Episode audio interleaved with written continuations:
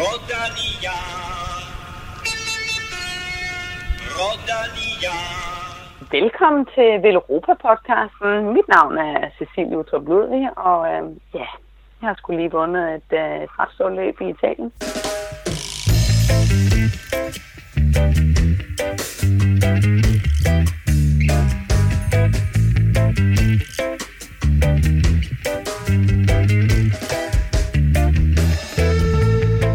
Lørdag blev en stor dansk dag, ja faktisk en af de største i historien, da Jakob Fuglsang vandt det eftertragtede monument Lombardiet rundt.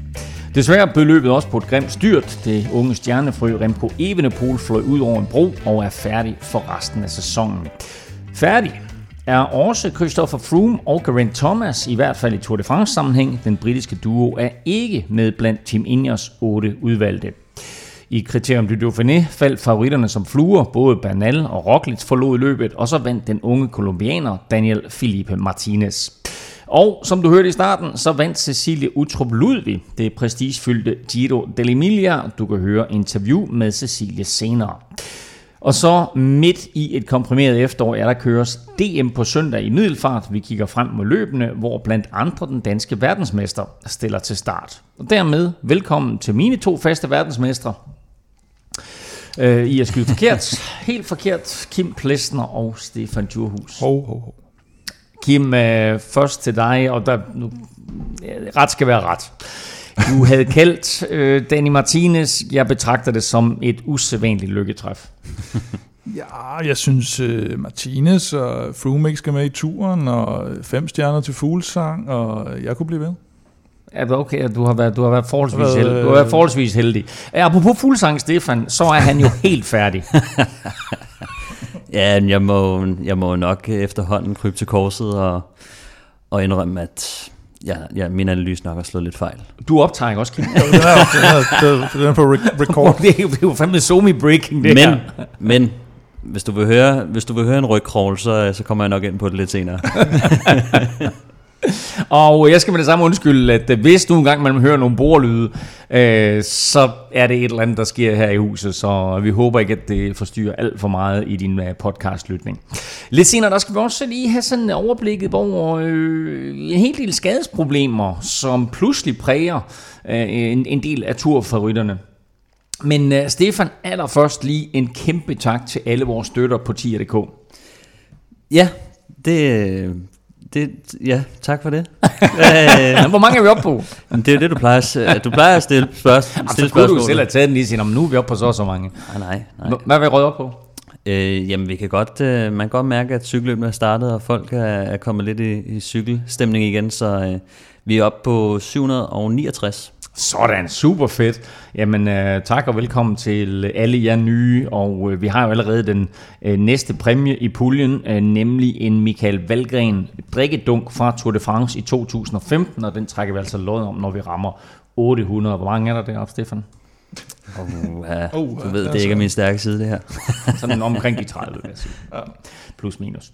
Øh, mit navn, det er Claus Elming, og du lytter til Velropa Podcast, bragt i samarbejde med Odset fra Dansk Spil. Vil Europa sponsoreres af Odset, der udbydes af danske licensspil. Odset tilbyder masser af odds og specials på alt det interessante ved cykelsporten. Husk, at man skal være minimum 18 år og spille med omtanke. Regler og vilkår gælder. Rolf Sørensen vandt i sin karriere to monumenter, en bedrift, der står som noget unikt i dansk cykelhistorie, men lørdag kom en anden mand op på siden af El Biondo, da Jakob Fuglsang vandt et benhårdt Lombardiet rundt og for andet år i træk kunne stille sig øverst på skamlen som vinder af et af cykelsportens monumenter. Fuglsang sad med i den syvmandsgruppe, der satte resten af feltet op af Somano, og på den sidste afgørende stigning var han uimodståelig, da han kørte fra en ellers formstærk George Bennett. Det her, det mindede faktisk meget om den måde, han vandt Liège, Bastogne Liège på sidste år. Har fuglen fundet opskriften på at vinde de her lange løb?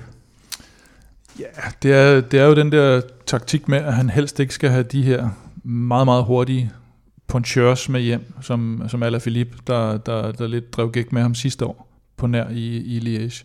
Og, øh, og, og man kan sige, George Bennett sagde han jo faktisk øh, efterfølgende om, at øh, han troede faktisk også, at han havde basket ham i spurten. Mm. Mm-hmm. Så, så, så han følte ikke, det var nødvendigt at sætte ham, men det er klart, det er jo bedre at være på den sikre side. Men det der med udskilningen forfra, ikke, at, at de ryger af en efter en, øh, det, det, det ser ud til at være, være den måde, han har, har kørt det på. Og, og, og så var han jo dygtig, og ham og Vlasov var dygtige og heldige, at de fik skivet nærmest hele Trek Segafredo-holdet, som ellers var i overtal på, på Ja, Altså, og, og, og øh, Jakob Fuglsang roste jo også Vlasov, de sidder jo syv mand, og så øh, styrte Remco Evenepoel, det kommer vi tilbage til lige om lidt. Øh, de syv mand, det er tre fra øh, Trek Segafredo, så er det øh, Fuglsang og Vlasov, for hvem er den sidste? George Bennett.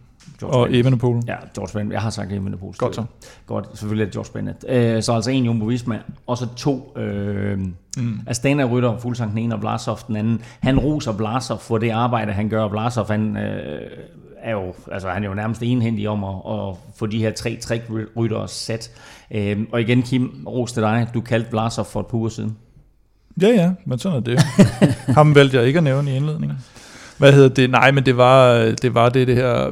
Der var også øh, mange, inklusiv mig selv, der sådan, både kommentatorerne og nogle øh, øh, eksperter efterfølgende, og jeg sad selv og så på det, og tænkte også nogle gange undervejs, Åh, kan jeg vide, om det laver den der, hvor, hvor Bennett og Fuglsang så kommer til at sidde og kigge på hinanden, og så kører Vlasov væk. Øh, egentlig ikke fordi han skal ifølge taktikken, men fordi at de vil prøve at lægge, lægge pres på Bennett. Men, øh, men, øh, men Fuglsang havde, havde styr på det, og, og, og der tror jeg, det måske også er lidt heldigt, at det er sådan en ung up and coming, som godt ved, hvis jeg laver noget for, for Fuglsang her, så kan det jo være, at jeg vinder et, øh, et løb nogle dage senere, der hedder Gio, Gio, de, Gio de Emilia. Øh, så så den, den, øh, den kørte helt efter planen. Men jeg synes, det der med, med Trek var, var næsten det mest i øjnefaldende også øh, ude på ruten, at de sidder, øh, der, efter Remco har styrt, er de så seks mand, og de sidder tre, altså deres tre S'er for Trek. Chikone og Nibali. Og Nibali, ikke? Og så, og så bliver de 4, 5 og 6 i mål. Det er, det er ikke set siden dengang uh, Jens Danner tog røven på, på Quickstep, tror jeg. Men øh, imponerende kørsel af, af George Bennett, imponerende kørsel Jakob Fuglsang og altså også af Vlasov. Øh, Fuglsang smider øh, Bennett på den sidste stigning og kører alene i mål og kan strække armene i vejret, men da han gør det, og han, han krydser stregen, der kysser han lige sin håndled. Og det tænkte jeg faktisk ikke så meget over, inden jeg så Stefan, at der var flere, som pointerede, at det var sådan nogle køle armbånd, han havde på. Ja, altså det er jo ikke så brugt i cykelfeltet, hvis ikke at øh, Jakob og Astana er de eneste, der, der har taget dem i brug indtil videre. Øh, det er... Øh, det er simpelthen, altså nu, nu ved jeg ikke, om, øh, om han selv har bekræftet det nu faktisk, men, øh, men sådan nogle kølearmbånd, øh, det kan man bruge til at, til at nedsætte øh, kropstemperaturen. Øh, og, og den måde, de fungerer på, det er selvfølgelig lidt forskelligt, men, øh, men der er sådan noget øh, gel-agtigt, der krystalliserer, når, man, øh, når det bliver vådt, og man kan køle dem ned. Øh, og på den måde, så kan man bringe ens kropstemperatur lidt ned, fordi at når de sidder på håndledene, der er øh, ret tæt ind til, til blodet, altså huden den er, den er ret tynd, så, øh, så ved at køle, øh, køle blodet ned, så, øh, så ryger kropstemperaturen også ned, og derfor så kan man præstere bedre, og nu havde Jakob jo øh, den her episode i Strade Bianche, hvor han overophedet, så øh, måske han lige har lavet den justering øh, og, og fundet på, på den her løsning. Vi vil naturligvis gerne have haft en uh, kommentar fra Jakob Fuglsang. Han har altså ikke lige vendt tilbage på, øh, på flere henvendelser. det kan være, han er sur på dig, Stefan. um, men uh, han er nu op, Fuglsang, på siden af Rolf Sørensen. To monumenter, og faktisk også en sølvmedalje ved OL. Er han her i en sen alder ved at overhale Rolf i ansættelse? Øh, jeg har ikke lavet det der regnearks øh, udregning af hans øh, placeringer, men man kan sige, Rolf har cirka dobbelt så mange sejre som, øh, som Fuglsang. Til gengæld har Fuglsang jo så vundet Dauphiné et par gange, som er et rigtig, rigtig stort løb. Jeg tror stadigvæk, hvis man laver øh, både, bare alene på, på resultater, og, og selvfølgelig også på nogle podier og top 10 placeringer i nogle rigtig store løb, så er Rolf nok stadigvæk et, et godt stykke foran, tror jeg. Der skal han, der skal han knive ballerne sammen for at, at få hentet det, inden karrieren er slut. Som sagt, to monumenter har han vundet nu. Liège og Lombardiet, det er måske de to, der ligger bedst til ham. Men vi ved jo, at han også kan køre brosten. Altså, kan han, med den form, han har nu, altså kan han, han kan han nå at nap et eller to af de her monumenter, som han mangler? Ja, det, altså Flandern ser jeg jo nok som det, det mest oplagte, ikke? At, øh, at han, øh, Med de stigninger, af, der er af, af, de, af de nye af Mm. de nye monumenter, han mangler at vinde. der, øh, der, der vil jeg sige, ja, Flanders stigningerne, brostenene har han viser, han kører på god teknik og så videre. Så, så, så det ligger, men, men han har også prøvet det lidt et par gange, ikke? Og, og, eller en eller to gange, tror jeg det er. Han Og- havde og- drømmen med, var det sidste år, Ja. hvor han gerne ville have kørt Flandern rundt, og så droppede det der alligevel, Mm. fordi han Nå, kører er så rigtigt, stærkt. ja. Er Øh, så man, man ved, at han selv har lidt drømmen om det. Og man ser jo også typisk, at, at jo ældre øh, de bliver jo, altså, der man, man kan gøre sig i sådan nogle løb som Flandern rundt og Paris lidt Ja. længere tid, end man kan være på toppen i, i bjergene. Øhm, det, problemet er for Jakob er, at han har ikke spurten, sådan overhovedet ikke. Det behøver han Øh. heller ikke, når han kommer alene til mål. Ja, og det er så det, altså, men øh, faktisk så tænkte jeg over, over den måde, han kører på, øh, den er jo, og det altså, det er jo, det ved jeg, det er svært at køre solo hjem, altså, øh, der skal man, der skal man være i særklasse. ja. Øh, men det er det, Jakob han er begyndt på, og det var faktisk øh, kommet til at tænke på det, fordi ja, vi har altid kendt Jakob før i tiden som en, der var meget passiv. Altså nærmest mm-hmm. sådan noget øh, Louis Manches passiv, mm. hvor han bare øh, sad på dæk. Og så var der det her skift i, øh, jeg mener det var 2018 i foråret, hvor at, øh, jeg synes det var så fedt at se, at han faktisk begyndte at, at tage chancen. Mm. Der vandt han ikke, men der begyndte han simpelthen at angribe og, og tage nogle chancer, som man ikke så fra ham ellers. Øh, og det mundede så ud i, i uh, OL-medalje øh, i slutningen af 18. Nej, 16 var det, man tæt på. Åh, oh, undskyld. ja, ja, 16. Øh, og, og siden da, så har han, øh, så har han bare, øh, hvad hedder det, øh, så har han bare fortsat ned ad den vej.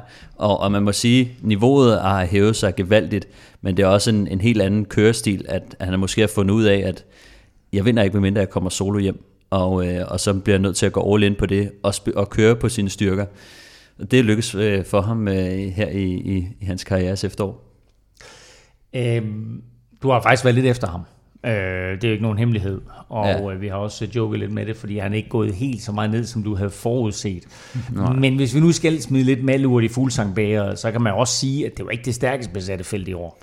Nej, des, desværre ikke. Altså, jeg tror, at måske har det her været et af de svageste besatte monumenter i nyere tid. Øh, man skal i hvert fald... Jeg har prøvet at kigge lidt, lidt løst på, på monumenterne her i, i nyere tid, og, og det, det her er sådan rimelig fattigt i forhold til, til stjerner. Øh, som vi alle ved, så, så alle dem, der skal køre Tour de France, som er de største stjerner, de, de kørte i, i Dauphiné. Øh, så, øh, så de manglede, men der, er, der var stadig folk som Remco, øh, som desværre styrtede. Øh, Nibali var der, Schachmann var der, Carapaz var der, og en flyvende George Bennett var der. Og øh, det, det kræver altså sin mand at, at sætte uh, rytter af den kaliber øh, fra dæk øh, over så langt et løb, så det er ikke for at sige, at det ikke er en flot sejr overhovedet ikke. Det er altid svært, altid svært at vinde, og, og når man skal gøre det på den måde, for- som Jakob gør solo, så, øh, så kræver det bare, øh, altså, det kræver bare, at man har et, et niveau mere end de andre, og, og det var det, vi så. Øh, hvis alle havde været der, øh, som, som man normalt, så, øh, så kunne det godt være, at der havde siddet en eller to mand på dæk, og så kunne det være, at han havde, var ind på podiet, eller, eller noget i den omegn, men, øh, men ja, altså i forhold til, at jeg har været efter Fuglsang, så, øh, så kan man sige, jo, jeg havde ikke regnet med, at han havde kørt så stærkt faktisk. Øh, hele den her, den her øh, hets nærmest, som der har øh, været på ham her, det, det bunder jo i sagen fra sidste år. Da jeg øh, finder ud af, at øh, der er et eller andet øh, lidt muggent over, øh, over det, måske, altså Ferrari-sagen her, øh, der begynder jeg lidt at, at overveje de, de ting, øh, som der foregår. Også i forhold til, at det sker altså i 2019, hvor han er på toppen af, af verden. Øh, og det er ikke fordi, at, at jeg bryder mig om at komme med anklager, før der ligger noget konkret på bordet, men, men øh, det er svært at, at, at den måde, han, han vinder på, det er altså ved at, at, gøre, de, ved, ved at gøre det lede ved de andre øh, i finalerne, som man kender det fra i gamle dage. Øh, så øh, så der, der fik jeg lidt øh, min, min tvivl om det. Der er hans alder. Den metoden, han gør det på, det er, øh, altså, de andre plejer som regel at lave nogle taktiske, øh, hvad hedder det, øh, ændringer, når man, når man ved, at, at en, ligesom vi så med Sagan, da han var overlegen, øh, så var der ikke nogen, der ville køre med ham, og alle de her ting. Altså, de, folk de rotter sig lidt sammen, når der er en, der har øh, det upper hand på den måde. Øh, så var der det her med, med Jakob er ikke så hurtigt i spurten. Vi har et nyt kul af superstjerner i, i Remco, Wout van Aert og de her. Øhm, derfor øh, har jeg nok set det lidt sværere, men indtil videre, så er Jacob altså øh, modbevist det hele. Så, øh, så den, øh, altså, og på en eller anden måde, så er det sådan, jeg er ikke, altså, jeg er ikke ærgerlig over, at han vinder overhovedet. Men altså, jeg er jo i bund og grund måske heller ikke den, den største fan, og det bliver jeg nok heller aldrig, men det er, altså... Hvorfor? Ja, det er... Altså jeg tror at alle vi danskere, vi sidder og, og klapper i hænderne over, at, at Jakob Fuglsang vinder, og glædes over, at, at han har fået succes, succes, og den her form for succes i en sen eller. Men jeg tror simpelthen, det, det, det kommer lidt fra, øh, fra den her øh, den kørestil, han havde øh, for, for lang tid siden. Øhm, at, at jeg synes simpelthen ikke, det var, det var en fed måde at køre cykel på. Øhm, og, og, og det, det Men hvad så nu? Jamen, det er bedre. Det er helt klart bedre. altså, øh, det, det er meget mere underholdende at se på. Så øh, altså, jeg, jeg sidder der også og holder med, med Jakob, når der ikke er andre, men jeg, jeg kan bedre lide øh, den nye generation, Mads Pedersen og Askren og nogle af dem, øh, på en eller anden måde.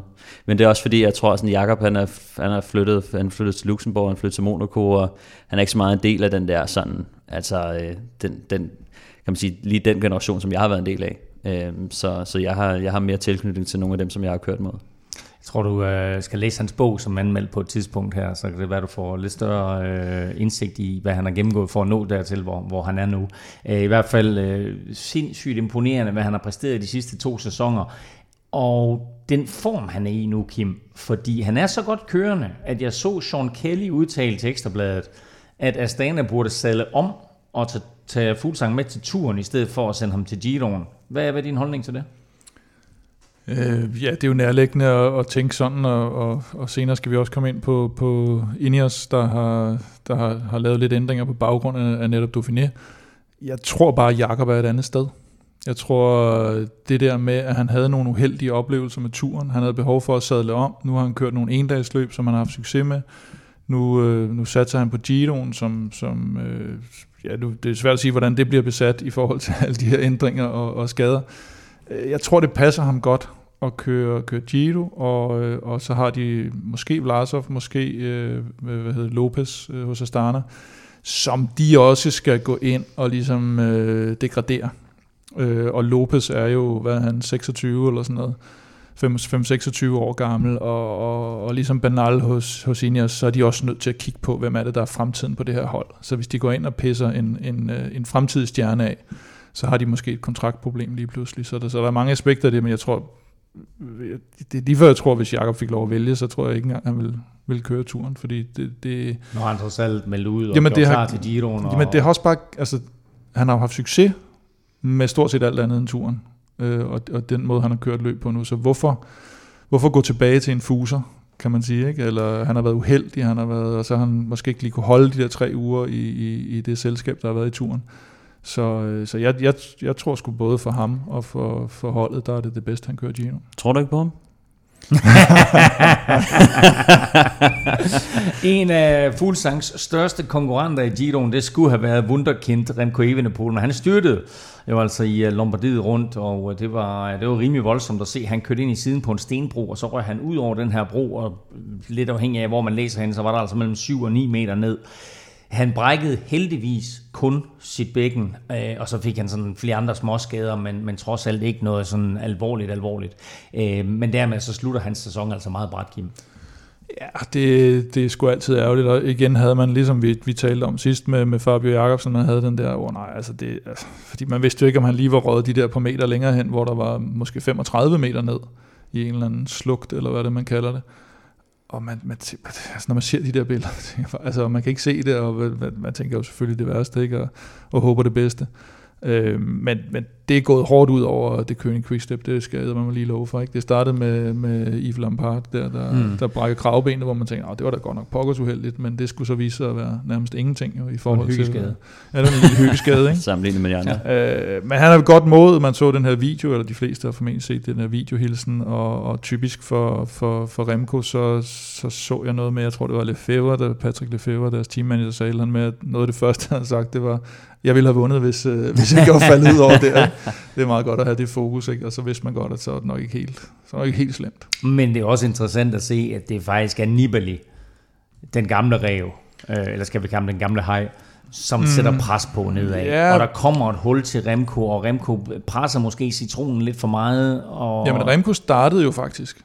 Fordi jeg kan huske, at øh, vi sad og talte om, øh, altså, er det lidt, øh, åh, er, det, er det fornuftigt nok? Alle kender den der nedkørsel og ved, at den er farlig. Og så har man det her ungdomsmod, øh, der, hvor, man, hvor man er udødelig og tænker, jeg kører bare. Ikke? Og, og, og er det så godt, fordi så er man ikke nervøs? Så laver man måske ikke den der nervøs fejl, fordi det, det, det er jo næsten det nemmeste at lave. Hvis man først bliver nervøs, når man kører nedad, så laver man fejl. Og så tager Nibali over. Jeg ved ikke, om Remco lige pludselig tænker, ah, okay, jeg, jeg kommer mm. ikke fri alligevel, eller jeg, det, jeg skal nok bare stikke pipen ind, og så prøve at køre fra dem på, på stigningerne. Ikke? Og så tager Nibali nemlig over, og så gjorde han fuldstændig nedad der. Og jeg så faktisk, jeg tror det var Jani Brajkovic, som vil øh, eller hvad hedder den tidligere, jeg er faktisk ikke engang klar om, han er stadigvæk aktiv for et eller andet lille fjerde Ja, divisionshold. det tror jeg faktisk, han er. Han kører for et Ja. eller andet. Nå, har vundet Dauphiné en gang, og var, var stor tur for et. Han skrev så, da Nibali får noget krampeværk eller sådan noget senere, eller ondt i knæet, eller hvad det er på, på Sevilla, så skriver han karma. Altså som om, at Uh, ja. du skal, hvorfor skulle han køre så hurtigt med Remco på hjul dernede af, mm. fordi han ved godt, at den er, altså som om han nærmest havde kørt ham ud i dørken, ikke? Øh, så, så, så det er der selvfølgelig også delte mening om, men, øh, men et, man kan sige meget om, øh, hvad skal man sige, øh, afskærmning, og, og om, om de havde spærret det nok af, og, og ad, øh, lavet advarsler imod, at nu kommer det her farlige, øh, farlige passage, det der indhak var fuldstændig fjollet. Øh, men en nedkørsel er jo også en del af cykelløbet, og hvis ikke man vil køre med nedad, så har man bremserne, som man kan, som man kan tage. Så man Nå, kan men- aktivere. Men det kan man, altså så, så må man bare sige, det, Der er- jeg vil ikke være med til det her. Der er den altså, note i det. Jeg synes, at, at øh, den her nedkørsel i Lombardiet, den er ekstremt farlig. Ja. Altså, det, det, hvis du sidder og kigger på den, altså, der er, billedet står ikke stille på noget tidspunkt. Altså motorcyklen, altså, den. Mm. den drejer hele tiden. Altså, der er hele tiden øh, sving på den der, ikke? Og øh, Nibali, han gør det rigtigt. Han kender den der ud og ind. Han øh, lægger pres på, også fordi han måske ved, at Han kan jeg er ikke den stærkeste Ja. opad, så bliver du nødt til at prøve på noget andet. Han er jo, han er jo mega klog, altså som cykelrytter, så, så det, det er fint for ham. Øh, når Remco kører nedad på den der, jeg tror måske, han har set den nedkørsel en gang. Du kan ikke huske noget som helst af en gang ned ad det der. Det kræver mindst 10 gange, før du har bare nogenlunde idé om, hvordan den der nedkørsel er. Laurens de Plus, han øh, fløj også ud over øh, Bakkelands, i øh, øh, også. Bakkelands har også prøvet at flyve ud over kanten. Øh, Men det er også horribelt, at der, at der er det indhak. men, men det, som jeg mener, det er, når du tager sådan en nedkørsel, øh, så, som du ikke kender, øh, og, og det siger jeg bare fordi, at Remco, han er så ung, og han har ikke mm. været dernede så meget, så han kender den ikke. Når du skal dykke ind i et sving, så når du reelt set ikke at vurdere det ret meget. Øh, så når du, når du kører fuld finale, og du virkelig, altså Nibali han trykker, trykker den af, mm. så er du på grænsen. Og så når du kommer ind i et sving, så har du virkelig svært ved at vurdere, fordi du ser kun altså 20-30 procent af, altså man når jo ikke at se ret meget rundt, mm. øh, så, så det er utrolig svært. Og så det lille indhak, der kommer der, det er altså nok til, at øh, hvis du alligevel kører til kanten, så er du ud over kanten. Men det er også vanvittigt, når du har det indhak. Du kender den nedkørsel, de har kørt den mange gange før, at arrangørerne så ikke Ja. sørger for at sætte nogle halmballer ind, eller noget, ellers, altså Det er spærre det, også af på en måde. Ja. Fordi det er jo vanvittigt. De bliver det- nødt til at enten det, eller også så skal de stille en, en mand med en fløjte og. Ja. stå og vinke, fordi at, at når, når man hører det og ser det, så, så tager man alligevel lidt bremsen, fordi man tænker, okay, der er et eller andet her, der Jo, der du skal heller ikke gå ind i ham jo, altså det Nej, ved præcis. du også. Ham skal du Øhm, udenom i hvert fald. Fordi at, at det hjælper altså rigtig meget, og øh, det vil jeg altså hellere have. Altså jeg vil hellere have, at øh, der ikke blev givet så meget gas på nedkørselen, øh, bare en mm. lille smule, mm. og så Remco han var kommet med ind i finalen, fordi at det er så ærgerligt at, at miste en stjerne med, med en brækket hofte, og alle de rytter, vi har mistet øh, Ja, hvad der kunne være sket, ikke? lige nu, altså også i øh, Vallonien, som vi måske kommer lidt til senere med, der har været så meget kritik alle steder faktisk, så jeg mm. tror, der er sådan lidt en oprydningsfase i gang lige nu, hvor at øh, Lad os ryt- gemme snakken om, om UCI til, til, til lidt senere. Og og, og, hvad de event, ja. Janis Brajkovic, han er stadig aktiv på Adria Mobil. Det er Adria Mobil, han er Ja. stadigvæk okay. Prøv at høre, de gode nyheder, det er, at uh, Remco Evenepoel for det første overlevede, og for det andet ikke sådan kom uh, alvorligt uh, til skade. Han er uh, færdig for, for resten af sæsonen. Jakob Fuglsang vandt Lombardiet rundt, og øh, det gjorde han foran George Bennett, og så blev Jakobs holdkammerat Vlasov nummer 3. Jesper Hansen blev nummer 35 som næstbedste dansker, Mikkel Honoré øh, blev 58, og Jonas Vingegaard udgik, og Magnus Kort han kom i mål, men det gjorde han uden for tidsgrænsen. Og så en lille ekstra note her med sejren. Der ligger Fuglsang faktisk lige nu nummer 1 på årets verdensrangliste. Vi øh, har gang i en meget, meget spændende quiz her i Velropa Podcast efter en stor føring. Øh, nærmest et udbud, kan man kalde det, til Stefan Djurhus. Øh, så har Kim nu indhentet føring og lagt sig på jul. Stillingen er 20-19 til Stefan, og dermed altså mulighed for i dag, Kim, at udligne, eller måske komme yderligere bagud, eller hvad det er. måske så er der ikke nogen af jer, der svarer rigtigt. Vi har jo et forestående DM i weekenden. Det skal vi tale meget mere om øh, lidt senere. Øh, det er selvfølgelig en, en kæmpe ære at få lov til at vinde DM og køre rundt i Danmarks mesterskabstrøjen. Øhm, og tit så ser vi unge talenter komme op igennem rækkerne, som ikke rigtig bliver til noget, når de bliver senior. Så det er faktisk ikke sket særlig tit, at en U23-rytter har vundet, øh, og så efterfølgende også er blevet dansk mester. Så hvem er den eneste rytter, der både har vundet DM som U23-rytter og som seniorrytter? Det er dagens quizspørgsmål. Er det forstået? Mm. Mm. Godt.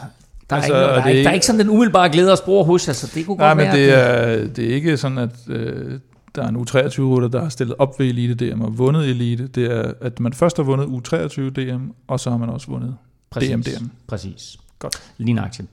Øh, så, er, så er det på plads, og der er kun én regel. I kender den, og det gør jer, der sidder og lytter med os. Lad nu være med at google. Jakob Hulsang er ikke den eneste dansker, med en sejr i den forgangne uge. I går tirsdag kørte Cecilie Utroblud ved først over stregen i den italienske klassiker Giro dell'Emilia. Tidligt i morges talte Kim med den danske humørbombe, der naturligvis var lykkelig for sin sejr. Åh, oh, ja, men altså, det er jo en kæmpe forløsning. Altså, jeg, jeg var skide glad. Det var, um, det var, det var sgu en god dag, og um, ja, et eller andet sted noget, som som har ligget og ventet lidt længe, synes jeg. Jeg har lidt længe gerne vil, gerne vil have en sejr. Prøv, jeg, for det første, så elsker jeg jo for fanden, hvor jeg elsker at køre løb i Italien, mand. Altså, elsker, elsker det, og jeg elsker, jeg elsker Giro d'Emilia. Det der er ved vores løb, det er, vores løb er desværre kun 87 km. Og det er fuld, at det, det er panikage flat hen til stigningen, så sådan, altså, lead-outet ind til, til den St. Luca er, er mm. fuldstændig vanvittig. Og der styrter Trek faktisk også. Og det her, det er, sådan, det, det er et par hundrede meter før øh, bunden af stigningen. Så kommer vi ind, og jeg bliver faktisk placeret en altså, formidabel øh, placering af, af mit hold, som, som kører mig fuldstændig klasse. Øh, kører et fantastisk lead-out. Og så er det jo bare... Så, så har de gjort deres job, og så ligger den på mig, og så øh, havde jeg bare, jeg havde faktisk, øh, jeg havde skide gode ben. Øhm, men jeg ved til gengæld også, at man skal ikke blive for, øhm, mm. for øh, du ved, over-excited. Altså, øhm, fordi den, den starter ud sådan relativt stejl, og så flader den en lille smule ud, og så der på midten, så tager den sat med ved. Altså, mm. øh, og der, øh, når den bliver så som en mur der på midten af stigningen, og der, der, der ja, lidt over en kilometer igen, øh, så, så har man lyst til at sætte et, åh, et angreb ind, fordi det, det er virkelig der, man kan gøre en forskel. Og så, men jeg har kørt det løb for to år siden, hvor at jeg præcis blev for, for spændt, og så øh, satte et angreb ind, hvor den er allerstejlest. Og Øh, og den er bare så stejl så længe, så man kan slet ikke holde det der momentum. Øhm, og så flader den ud, sådan de sidste 800 meter flader den sådan ret, ret meget ud. Og så er det, at alle kommer igen. Så du ved, jeg havde lidt lært lektion, og så var jeg sådan, nu tager du, og så putter du is i maven, og så venter du, og du venter, og du venter. Og, øhm, ja, så det, det var ret fedt at så kunne udføre den, den plan, som, som jeg egentlig sådan lidt havde, øhm, havde i hovedet. Så det var, det var ret fedt.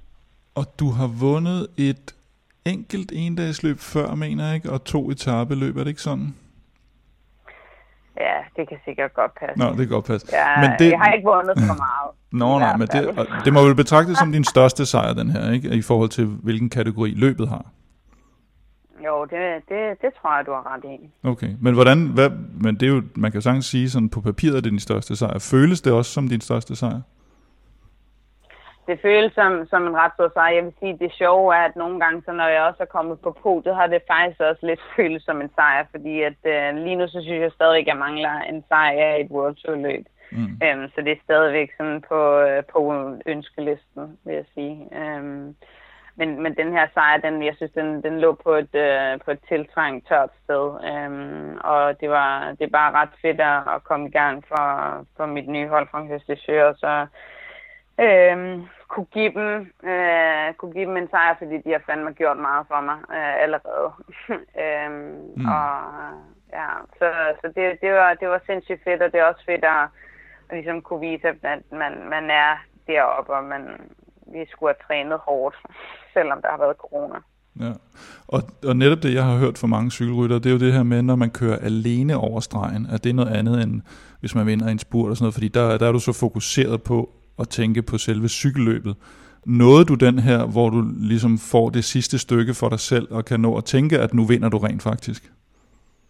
Ja, altså, øhm, jeg vil sige, til det jeg angriber med hvad, 400, 400 meter, 300 meter igen. Måske var det 400 meter. Øhm, og øh, på det tidspunkt, så øh, jeg vidste jo ikke, om, om de sad på jul rent faktisk. Så du ved, det var sådan, der, der gav jeg det bare alt, hvad, hvad, hvad den havde. Og så prøvede jeg faktisk at kigge mig tilbage lidt øhm, efter noget tid.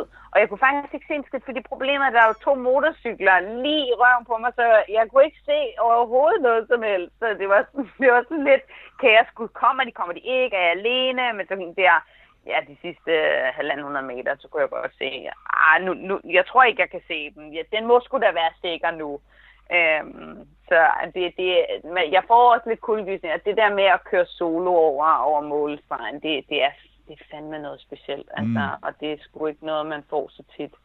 Øhm, så ej, jeg, jeg, jeg sugede det faktisk ret meget til mig, vil jeg sige. Du har fået en uh, fantastisk sæsonstart, selvom du ikke har kørt så meget i år, som du siger, for, for dit nye hold.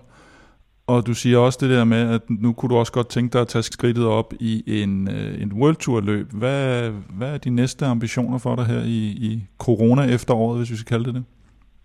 Ja, altså øhm, lige nu så ligger der en ret stram øh, program for mig her det næste stykke tid, og specielt i næste uge, hvor jeg skal køre ret meget i Frankrig, både Ploué og World Tour løbet Ploué og øh, EM og, og så La Course. Så derefter så, så kører vi Giroen, som også, øh, som også bliver ret højt prioriteret. Så det, jamen prøv at, det, for min sæson, man, der, der er nærmest kun fede løb tilbage. Altså, og så har vi oktober, der bare er, jamen jeg har lyst til at bande, men den er mother beep big. Altså det, det er bare bum, bum, bum med, med klassikere, som bare er røvfede. Altså mm. jeg glæder mig sindssygt meget til oktober også. Men nu har du også fået ret meget Europa-effekt, må man sige, her på det seneste, så, så det er jo bare op ad stigen, ikke? det er det. Og så put the hammer down, som man siger.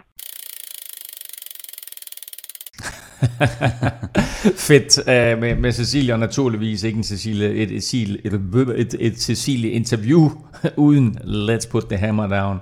Stefan, det her, det var en meget, meget flot sejr til Cecilia.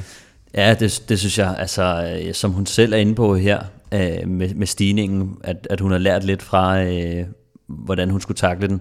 Det kunne man tydeligt se, fordi at, øh, jeg tror, det er Katarzyna Nivedoma, som, øh, som angriber ret tidligt på den, hvor at øh, Cecilie, hun forholder sig sådan virkelig køligt. Hun lukker ikke hullet øh, til hende med det samme, men forholder sig bare i ro og, og, og kører op til, til sidst, hvor hun øh, med, med et par hundrede meter tilbage, så, øh, så sætter hun det bare ind det synes jeg var, var taktisk flot og køligt og viser styrken. Øhm, så, så rigtig, rigtig flot sejr. Øhm, det er blot hendes fjerde løb fra, fra Sestecheux, og har siddet øh, fint med i, i alle løb. Bliver blevet 11 to gange, og en syvende plads i Strade Bianche, og nu vinder hun altså her. Og, øh, og der skulle øh, ikke ret meget til. De, øh, Francis Deschamps har nærmest ikke set noget til hende, før de forlængede kontrakten, så, øh, så de, de ved godt, hun er god, og, og det bliver spændende at se, hvordan hun kan, øh, kan gøre sig. I, øh, fordi sidste år var hun blandt toppen i, i mange af de store løb, og nu går hun altså efter sejren, så det er også en lidt anden måde at, at gribe løbene an på. øh, der, der skal man lige satse lidt mere. Øh, så typisk så ser man, at når en rytter kan, kan blande sig i toppen, så, så kommer der et eller andet skift på et tidspunkt, hvor de siger, nu skal jeg prøve at vinde, og så, øh, så skide være med, med firepladserne, øh, tredjepladserne og andenpladserne. Nu, nu er det sejren, der tæller øh, har et, et, et, som også for herrene et, et tæt pakkeprogram, men ikke helt så tæt som herrene. Men øh, det er klart, at, at øh, med den her sejr, der melder hun sig også lidt ind i kampen om, og altså hun har selvfølgelig været blandt de bedste kvinder, og det skal også siges, at det her løb her, der var sådan nogen som de der Annemiek van Fløjten og Amanda Spratt og de der typer, var ikke med. Øh, men det er alligevel en Cecilie, som har kontinuerligt igennem de sidste to-tre sæsoner lavet virkelig, virkelig fine placeringer, også når de der tøser har været med, undskyld udtrykket. Øhm, kan hun, kan hun komme med en, en stor, øh, kan hun få en flot placering nu her i det, der hedder La Course, altså kvindernes Tour de France? Det kan hun godt. Øhm, ruten øh, i år, det er jo et indeksløb, øh, skal vi lige huske at sige, så det er ikke sådan et, øh, et langt Tour de France, men der er, øh, der er to bjerge på, øh, dog er den, er den flad mod slutningen. Øh, de kører nedad øh, det sidste bjerg. Det samme bjerg, de kører to gange. Så kører de nedad, og så en, en flad afslutning. Det, det bliver svært øh, i forhold til, øh, til, til de, de, de stærke, sådan i forhold til spurten, de måske kommer ind til, og det, det er lidt svært for dem at køre solo. Måske er det, er det Mick van Fløjten, der, der har evnen til det. Hun har ikke, vundet, hun har ikke tabt et løb endnu i år. Nej, så, Fløjten, så, så det, det er rart, når hun ikke stiller op. Det, det, det, det er svært at se, se bort fra hende. Øh, i forhold til sejren, men, øh, men jeg tror, at øh, den rute ligger rimelig godt til hende, altså de der punchy stigninger, øh, så, så det bliver altså det bliver sjovt at følge hende der. Øh, men jeg synes, i, i Giro d'Emilia, der, øh, der er der det pejlemærke med i Nivedoma, det var også derfor, jeg nævnte hende før, hun ender altså nede som nummer 10-11 stykker eller sådan noget øh, efter at gå fuldstændig kold på den stigning. Øh, hun har også kontinuerligt været blandt øh, toppen i de sidste fire år, så for, da hun var med, jeg så hende, så tænker jeg, okay, hvis hun kan køre fra hende så markant alligevel, så, øh, så er det ikke bare for sjov det her cykelløb. Øh, der, det skal heller ikke være nogen hemmelighed, at jeg kendte alle rytterne i, i feltet her, men, øh, men der var nogen, jeg, jeg, jeg, kunne, jeg kunne genkende, og, og når hun kører for dem så markant, så har hun også et højt niveau. Meget, meget øh, flot præstation af Cecilie, og øh, giver altså øh, Frances de valuta for øh, pengene for den investering, de har gjort i Cecilie, uden overhovedet at have set hende her i, i sæsonens løb. Kæmpe sejr til Cecilie, og øh, stort tillykke naturligvis herfra. Vi er glade for at kunne præsentere en ny partner her på Velropa Podcast, og igen er det noget, der kommer dig til gode. Sig hello til hellofresh.dk. HelloFresh er endelig kommet til Danmark. Det er måltidskasser, og det her det er sådan nogle virkelig, virkelig lækre kasser, vi taler om. Og du kan... okay, det lød forkert, men det er nogle lækre kasser, vi taler om. og du kan spare 35% på dine to første kasser med vores øh, helt eksklusive Velropa intro-tilbud, når du bruger koden Velropa35. Koden er Velropa35. Nå, øh, kammertonen det her. Alle ingredienser bliver leveret lige til døren, når det passer dig. Der er super nemme opskrifter med billeder, så selv jeg kan forstå det. Og så får du altså en smagsoplevelse, der bare er frisk og lækker. Der er fire valgmuligheder. Klassisk, familie, vegetar eller min favorit, den hurtige. En quickie. en quickie, ja tak Stefan. Nå, tjek vores tilbud nu. Det er sundt, og det er lækkert. Du sparer penge, og du ser bedre ud. Du slipper for shopping. Du kommer i form, og du støtter Velropa. What's not to like? Så brug Velropa tilbuddet nu. Gå ind på hellofresh.dk og bestil dine lækre kasser. Brug øh, koden VELROPA35. Når du tjekker ud, så får du automatisk 35% i rabat på dine to første kasser. Det er altså super lækre måltider det her til under 30 kroner per styk. Og øh, når ja, så sparer du resten også fragten med vores kode VELROPA35 på hellofresh.dk. Hvis man synes, Lombardiet rundt var et vildt løb, så bare vent til du hører om årets udgave af Criterium du Dauphiné. Sidste års nummer 3 og 4 i Tour de France, Driven Krausweig og Emmanuel Buchmann styrtede, udgik og er begge tvivlsomme til turen. Egan Bernal stillede ikke op til fjerde etape, på hvilken Roglic så styrtede, og så stillede han ikke op til start på femte etape, og så vandt Danny Martinez pludselig løbet. Øh, det her, Kim, det var vildt. Ja, det var lidt sindssygt. Jeg kan huske, vi, vi, vi forlod jo løbet sidste gang, der, hvor, hvor vi lige havde set en etape, og, og du, spurgte mig, om, om Roglic han så vinder det her løb, og så sagde jeg, ja, det, det gør han, hvis ikke han kommer ud for uheld. Og det var jo så måske en jinx, men øh, han kom ud for uheld, og hvorvidt det er så han alvorligt. Styrtede, han styrtede, gennemfører fjerde ja. etape, men vælger så ikke at stille op til fem. Ja.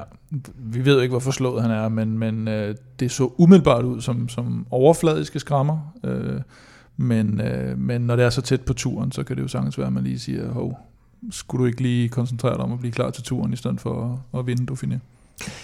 EF øh, vinder altså løbet sammenlagt med, med Danny Martinez, men, men det var et løb domineret af Jumbo Visma. Af de fem etaper, der tager de sig af øh, de tre etappesejre med tre mm. forskellige ryttere.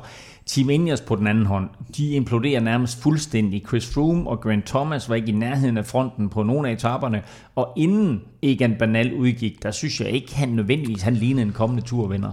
Nej, han blev jo faktisk sat i finalen på, på tredje etape, tror jeg det er, øh, hvor, hvor Sivakov, som har vist rigtig god form i, øh, i, øh, her i efteråret, eller sensommeren, øh, han, kører, han kører fra ham i finalen, og, og der så han faktisk sådan lidt, lidt opgivende ud. Øh, og de, der har været meget snak med Ineos omkring øh, det her med, at jamen, øh, det, vi er bare i gang med at køre os i form, og alt er egentlig efter planen, og det, øh, det skal nok gå alt sammen. Og, og så faldt de sådan mere eller mindre bare fra hinanden en efter en. Det skal siges, at øh, han stillede ikke op til fjerde etape der, øh, Egan Bernal, og øh, der var så forlyden om, at han faktisk var ude at træne, så altså... Øh, ja, han var ude at træne samme dag, og han var ude at træne i, var det i går eller i forgårs, hvor der var et billede af, jeg tror det var mm. i går, der var et billede, hvor ja, ja. ham og Froome, eller hele holdet så, dernede. Så han, han, han er okay, altså hvad er det heller ikke. Men øh, selvom Jumbo Visma, som jeg sagde, øh, dominerede løbet, og nu må være store favoritter til turen, så led deres turhold jo faktisk et øh, stort tab. I hvert fald om muligt, måske, kan man sige. Ja, altså, øh, Kreuzweig er jo øh, en af deres absolut største profiler, og, og et af de her tre store kort, og, øh, og podiet sidste år, og, og det er jo det, det ser man jo her i Dauphiné, der skal jo ikke meget til, så skal man lige pludselig til at, at, at bytte rundt på kortene, og øh, med, med ham måske ude, eller det var en, en, en øh, skulder, der var revet af led, ikke? og det, det er jo ikke, altså alt efter hvordan den lige bliver sat på plads igen, så kan det jo godt tage enten kort eller lang tid. Men, øh, og, og Roglic øh, forslået, og, og, og, og hvad sker der med ham? Så fra at de var det her virkelig, virkelig, altså alt dominerende, og de kørte jo, altså de, jeg har jo sjældent set nogen køre, som ikke engang nærmest øh, øh Ineos og Sky og, og og hvad hed de i gamle dage, Discovery og US Postal, og hvad de hed, ikke? At det, det var virkelig samme tømmer, og man kunne se det her med, at de har, de har haft udtaget holdet i lang tid. Der var ikke nogen tvivl om, hvordan de skulle køre, hvad for nogle roller de havde, og, og alle var bare i form. Altså Wout van Aert, der også, altså de sidder med i, i nogle bjerge, hvor Quintana og sådan noget bliver sat, og så, så, øh, så fra det til nu og, og være sådan lidt tvivlsom, og, og hvor man egentlig tænker sådan lidt, hvad, er det så Dumoulin, der lige pludselig er deres bedste kort nu? Og det, det synes jeg bliver lidt spændende at se. Altså lidt afhængig af selvfølgelig, hvordan, øh, hvordan Roglic har det. Normalt, øh, eller afhængig af hvordan cykelkalenderen falder, så er der mellem 3 og 4 uger fra Dauphiné til starten af Tour de France. I år er der altså kun to uger, og det er klart, det er lidt katastrofalt for, øh, øh, for Thibaut Pinot, hvad jeg kalder ham, for Steven Krausweig og hans forhåbninger om at, at blive klar til uh, Tour de France og, og for Jumbo Visma selvfølgelig. Grunden til at sige Thibaut Pinot, det var fordi, da Roglic han udgår, mm. så er det så Thibaut Pinot, der fører løbet sammenlagt inden femte etape, og så tænker man, den ligger lige til højre benet, nu får han endelig sin sejr. Ja, og så sker der det, der altid sker, når, øh, når Pinot han ligger godt til, at så får vi sådan en eller anden vanvidsetappe, hvor, hvor der bare sker alt muligt. Det var jo også var det ikke den, han udgik jo på, på turen sidste år med den der bjergskreds øh, etape, hvor han lige pludselig får ondt i benet, og, og her der mister han lige pludselig alle sine hjælperytter og bliver, bliver sådan isoleret på et tidligt tidspunkt, og, og, og så begynder folk jo bare at køre fra ham, stille og roligt på anden, tredje sidste stigning, og han begynder at sidde og kaste med vanddunke, han har fået i frustration. han tyrer den simpelthen ja. i jorden i frustration. Og, der, og, og, og altså den øh, var det femte etape der i søndags, mm. det var altså, det vedløb, der var der, det er, det så fedt. fedt. Det er så fedt. Og, og, og, og, og bare det, der begynder at angribe ham, hans øh, gamle men, rival der, og jo, de andre... Også, fra... Der var jo den der franske rivalisering lige nok, mm. ikke? Jo, altså, og så, men hvor så han de, så også bliver sur på Bardet Jo, og så de andre franskmænd, der prøver at hjælpe ham, og Landa og Quintana, der er sat for 100 år siden, og Wout van Aert sidder stadigvæk op foran, og så angriber Pogacar som den der også fantastiske vedløber han er. Og så lige pludselig har du Danny Martinez, der ligger til. Men så kommer Lopez op lige pludselig, og så han ligger han også til, og så bliver han sat. Og så altså, og det var, op igen og bliver sat. Ja, det var, det var, det var super fedt, uh, super fedt vedløb. Og, og lidt det der anarki, der nogle gange går i sidste etape af Dauphiné, som vi også så dengang øh, Talanski vandt i, i tidernes morgen, hvor lige pludselig så var det noget med Contador, og så var det, altså, hvor, hvor det hele skifter hele tiden. Det, det var virkelig fedt. Jeg vil lige et lille teknisk spørgsmål, øh, Stefan, fordi, øh, og det kan også være, at du kan svare på det, Kim. Øh, da Roglic udgår, der har han jo den gule førertrøje. Mm. Men Thibaut Pinot stiller jo op i sin Frances de trøje. Hvorfor det? Hvorfor får han ikke den gule? Ah, jamen, hvordan var det? Og det var også noget, der var forkert med det, eller hvad hedder det, som ikke var ens fra, var det Polen rundt, hvor øh, Fabio Jacobsen skulle have haft en gule trøje, og hvor der så var en, der måtte sådan, var det en CCC-rytter, der sagde, at han ikke ville have den gule trøje på næste etape, men så skulle han åbenbart prøve, køre i den, og så tror jeg, at de alligevel dispenseret. Eller sådan. Altså vi har nogle gange set rytter, der, der, der simpelthen siger, at jeg vil ikke have den gule trøje, ja. fordi den, jeg har ikke fortjent den. Men det var der ikke noget med her. Er det noget med... Altså, du har ikke fordi, vundet den, eller hvad skal man sige? Præcis, øh, men er, er det noget med, at det så er fordi, at det er samme morgen, han melder fra, at hvis han er meldt fra dagen, dagen for inden, så havde, så havde Thibaut Pinot fået den gule føretrøje, men fordi det er samme morgen, så får han den ikke, eller noget i den retning. Det kan godt at de ikke har nået at kunne lave en, ja, en, en trøje. Han skal have en Roglic-trøje på, Nå, så men den prøv er det, er, det, det er noget, vi må undersøge, øh, og så finde ud af uh, helt præcis. Øh, Thibaut Pinot, han, han kæmpede sig egentlig flot tilbage øh, og hentede sekunder på Danny Martinez til sidst, men, men det lykkedes altså ikke, og dermed så blev det altså øh, den her øh, unge kolumbianer, der, der vandt. Øh, og det gjorde han med 29 sekunder ned til Thibaut Pinot, og så med endnu en franskmand, Gilles Martin, på, øh, på tredjepladsen. Efterløbet, Øh, der meldte Thibaut Pinot sig fra til de franske mesterskaber med en rygskade. Øh, Nairo Quintana, som du sagde, øh, som, som var blevet sat, han udgik faktisk på sidste etape med knæproblemer. Øh, Egan Bernal stillede som sagt ikke op til start på, øh, på fjerde etape, øh, også angiveligt med rygproblemer. Og Kim, du er jo en, en mester ud i konspirationsteorier. Du mener ikke, at alle de her skader er, er tilfældige?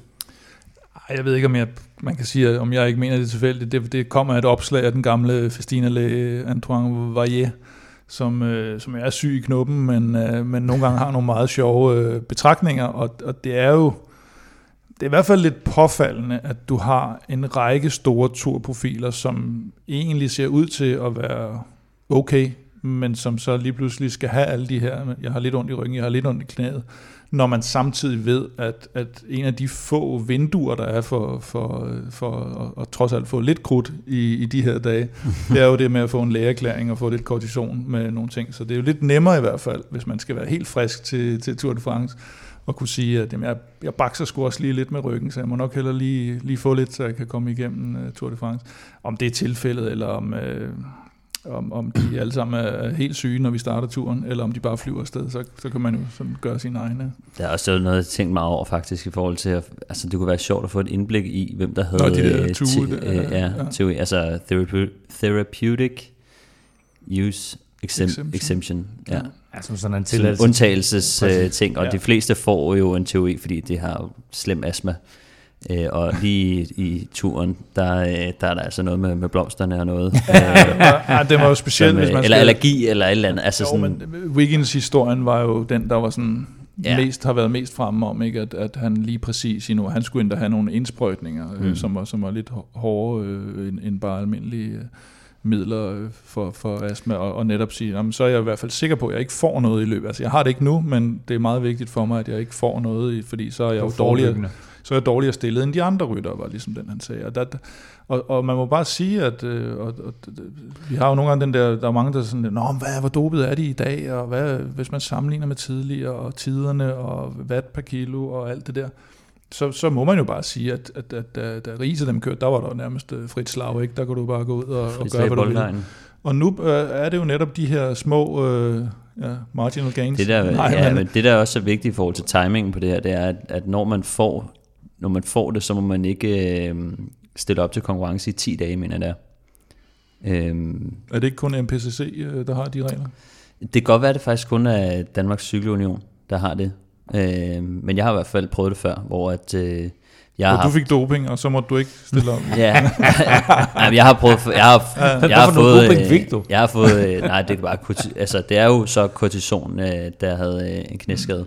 Jeg har haft flere knæskader, jeg er også blevet opereret, så man kan sige, undskyldningen uh, tror jeg er god nok i forhold til, at jeg har prøvet ja. at få en kortisonindsprøjtning, og så efterfølgende blevet opereret og nærmest at droppe en halv sæson på det, men øh, men der er, så, der er så noget med, øh, med, med kortisoner og hvornår man må, hvornår man må komme tilbage, men øh, mm. det kan så godt være, at det kun er DSU. Jeg tror så bare, at der er noget øh, i forhold til... Øh, Grunden til, at man siger det, er jo det her med, at du må godt bruge det øh, skade, øh, i skadesbehandling, men du må jo selvfølgelig ikke bruge det i præstation. Ja, der er jo... Øh, det er jo, altså selvom det bare er sådan et, det dæmper øh, inflammation øh, lokalt, så er der også øh, noget i forhold til en forbedret øh, restitutionsevne og øh, en, en højere fedtforbrænding. Øh, så, øh, så det er, det, det er meget godt at tage med, hvis man lige skal hvor, mangle hvor, det sidste. Jeg, lige i øjeblikket, Kim, når jeg sidder og kigger over på Stefan, så ser jeg bare Henning Brimdal, ikke? Vi har taget doping. Meget doping.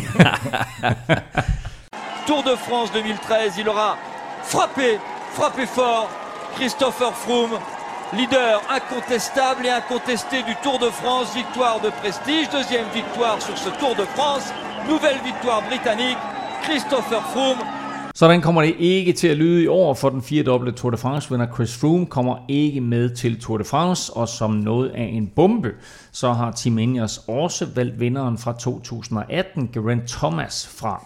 Kim, som ekspert ud i Sky og Ingers strategi, så må du lige forklare det her. ja, på nær når det er fueling strategy, så har jeg ikke øh, den helt store viden. Nej, altså jeg havde jo, jeg havde jo satset lidt på, eller hvad skal man sige, at øh, Froome ikke kom med. Det, det, det troede jeg simpelthen ikke på. At, øh, øh, jeg synes, det ligner noget med, at, øh, at man har det her unge kort, som vi også var inde på tidligere, en fremtidens mand, og, øh, og ham skal man altså ikke pisse af, Egon Bernal. Han er forsvarende turmester, det er ham, de skal bygge holdet op om øh, fremadrettet. De har købt en del sådan spanske og latinamerikanske ryttere ind, og, øh, og de er også kommet med med, med Amador og, og Carapaz. Så det, det er noget af en... Øh, det er noget af et U-turn, havde jeg sagt, for det der britiske hold, der skal vinde med en britisk rytter.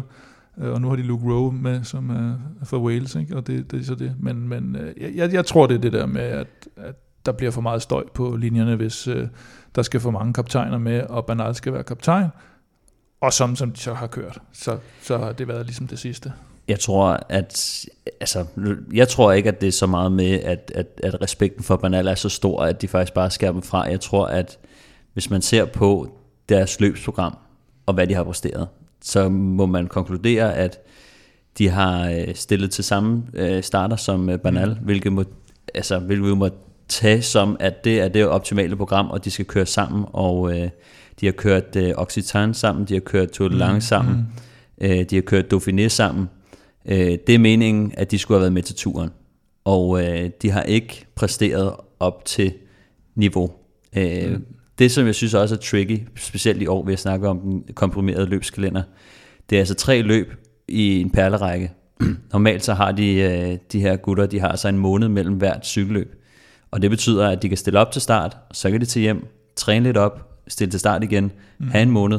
Så det, deres optakt er bare blevet så most sammen, at hvis de ikke har formået at blive bedre undervejs i cykelløbet, jamen så har du ikke noget at komme med, og nu er det to uger, øh, ja, øh, under to Nej, uger det, nærmest, ikke? Altså til at, øh, til at de starter, så de kan ikke nå, de kan simpelthen ikke nå at, at ramme det niveau, øh, som de kan, på grund af, der er så kort mellem cykelløb, der er så kort tid at gøre det på. Så jeg tror, at de har håbet, at de kunne stille til start, måske har kommet lidt bedre fra start, og så kørt sig i form undervejs, det har de ikke kunnet, og så er det, at, at Brailsford, øh, de må sige, fint, så er det ud med jer, og så hiver vi altså, øh, så hiver vi de andre gutter ind, som øh, heller ikke altså, er, øh, er på niveau øh, i forhold til at være contenders. Nå, men, nej, øh, ikke hvis de skal være... Nej, men lad os lige prøve at høre, fordi altså, vi var godt klar over, at, at Froome var i kamp sådan med to-tre andre om, om en plads på holdet. Han er væk nu, og så er Grant Thomas også sorteret fra, så hvem er det, øh, inden jeg stiller op med? Jamen altså, der er jo så øh, kommet, kommet lidt mere ro omkring kaptajnrollen, som, som Kim også er inde på, altså, og det er også øh, på sin plads. Øhm, de har jo så taget øh, Richard Carapaz på holdet, for lige at, at mix it up, kan man sige. Han, øh, han tog jo øh, tog røven på Lander om øh, Giro-sejren der, øh, så, øh, så det bliver spændende at have ham som, som anden violin på holdet.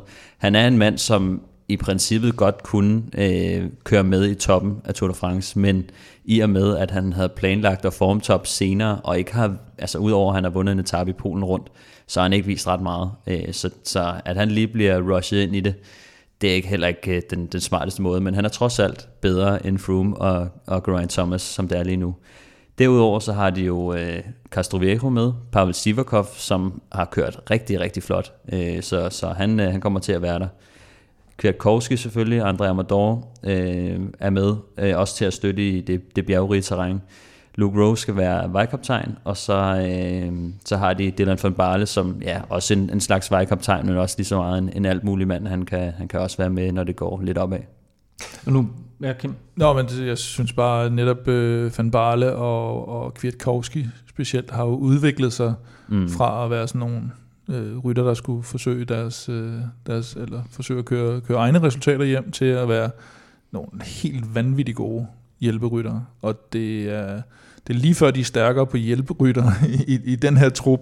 Øh, Amador er det samme, ikke? Øh, var jo også en, der var en contender på et tidspunkt i, i noget Giro, og, øh, og nu har han ligesom fundet, fundet sin rolle der. Så, øh, så, så der, der er noget mere bredde på, på hjælperfronten, og, øh, og så er der lidt færre i toppen. Hvis vi sådan lige tager danskerbrillerne på, så skal Carapaz altså pludselig ikke køre Giro d'Italia, skal køre Tour de France i stedet for. Øh, og dermed så ser det sådan efterhånden bedre og bedre ud for Fuglsang i Gio-sammenhæng. ja, medmindre at øh, uh, Grant Thomas han lige pludselig har fundet formen til det tidspunkt, så bliver han jo også lidt, uh, lidt ærgerlig at bide skære med der.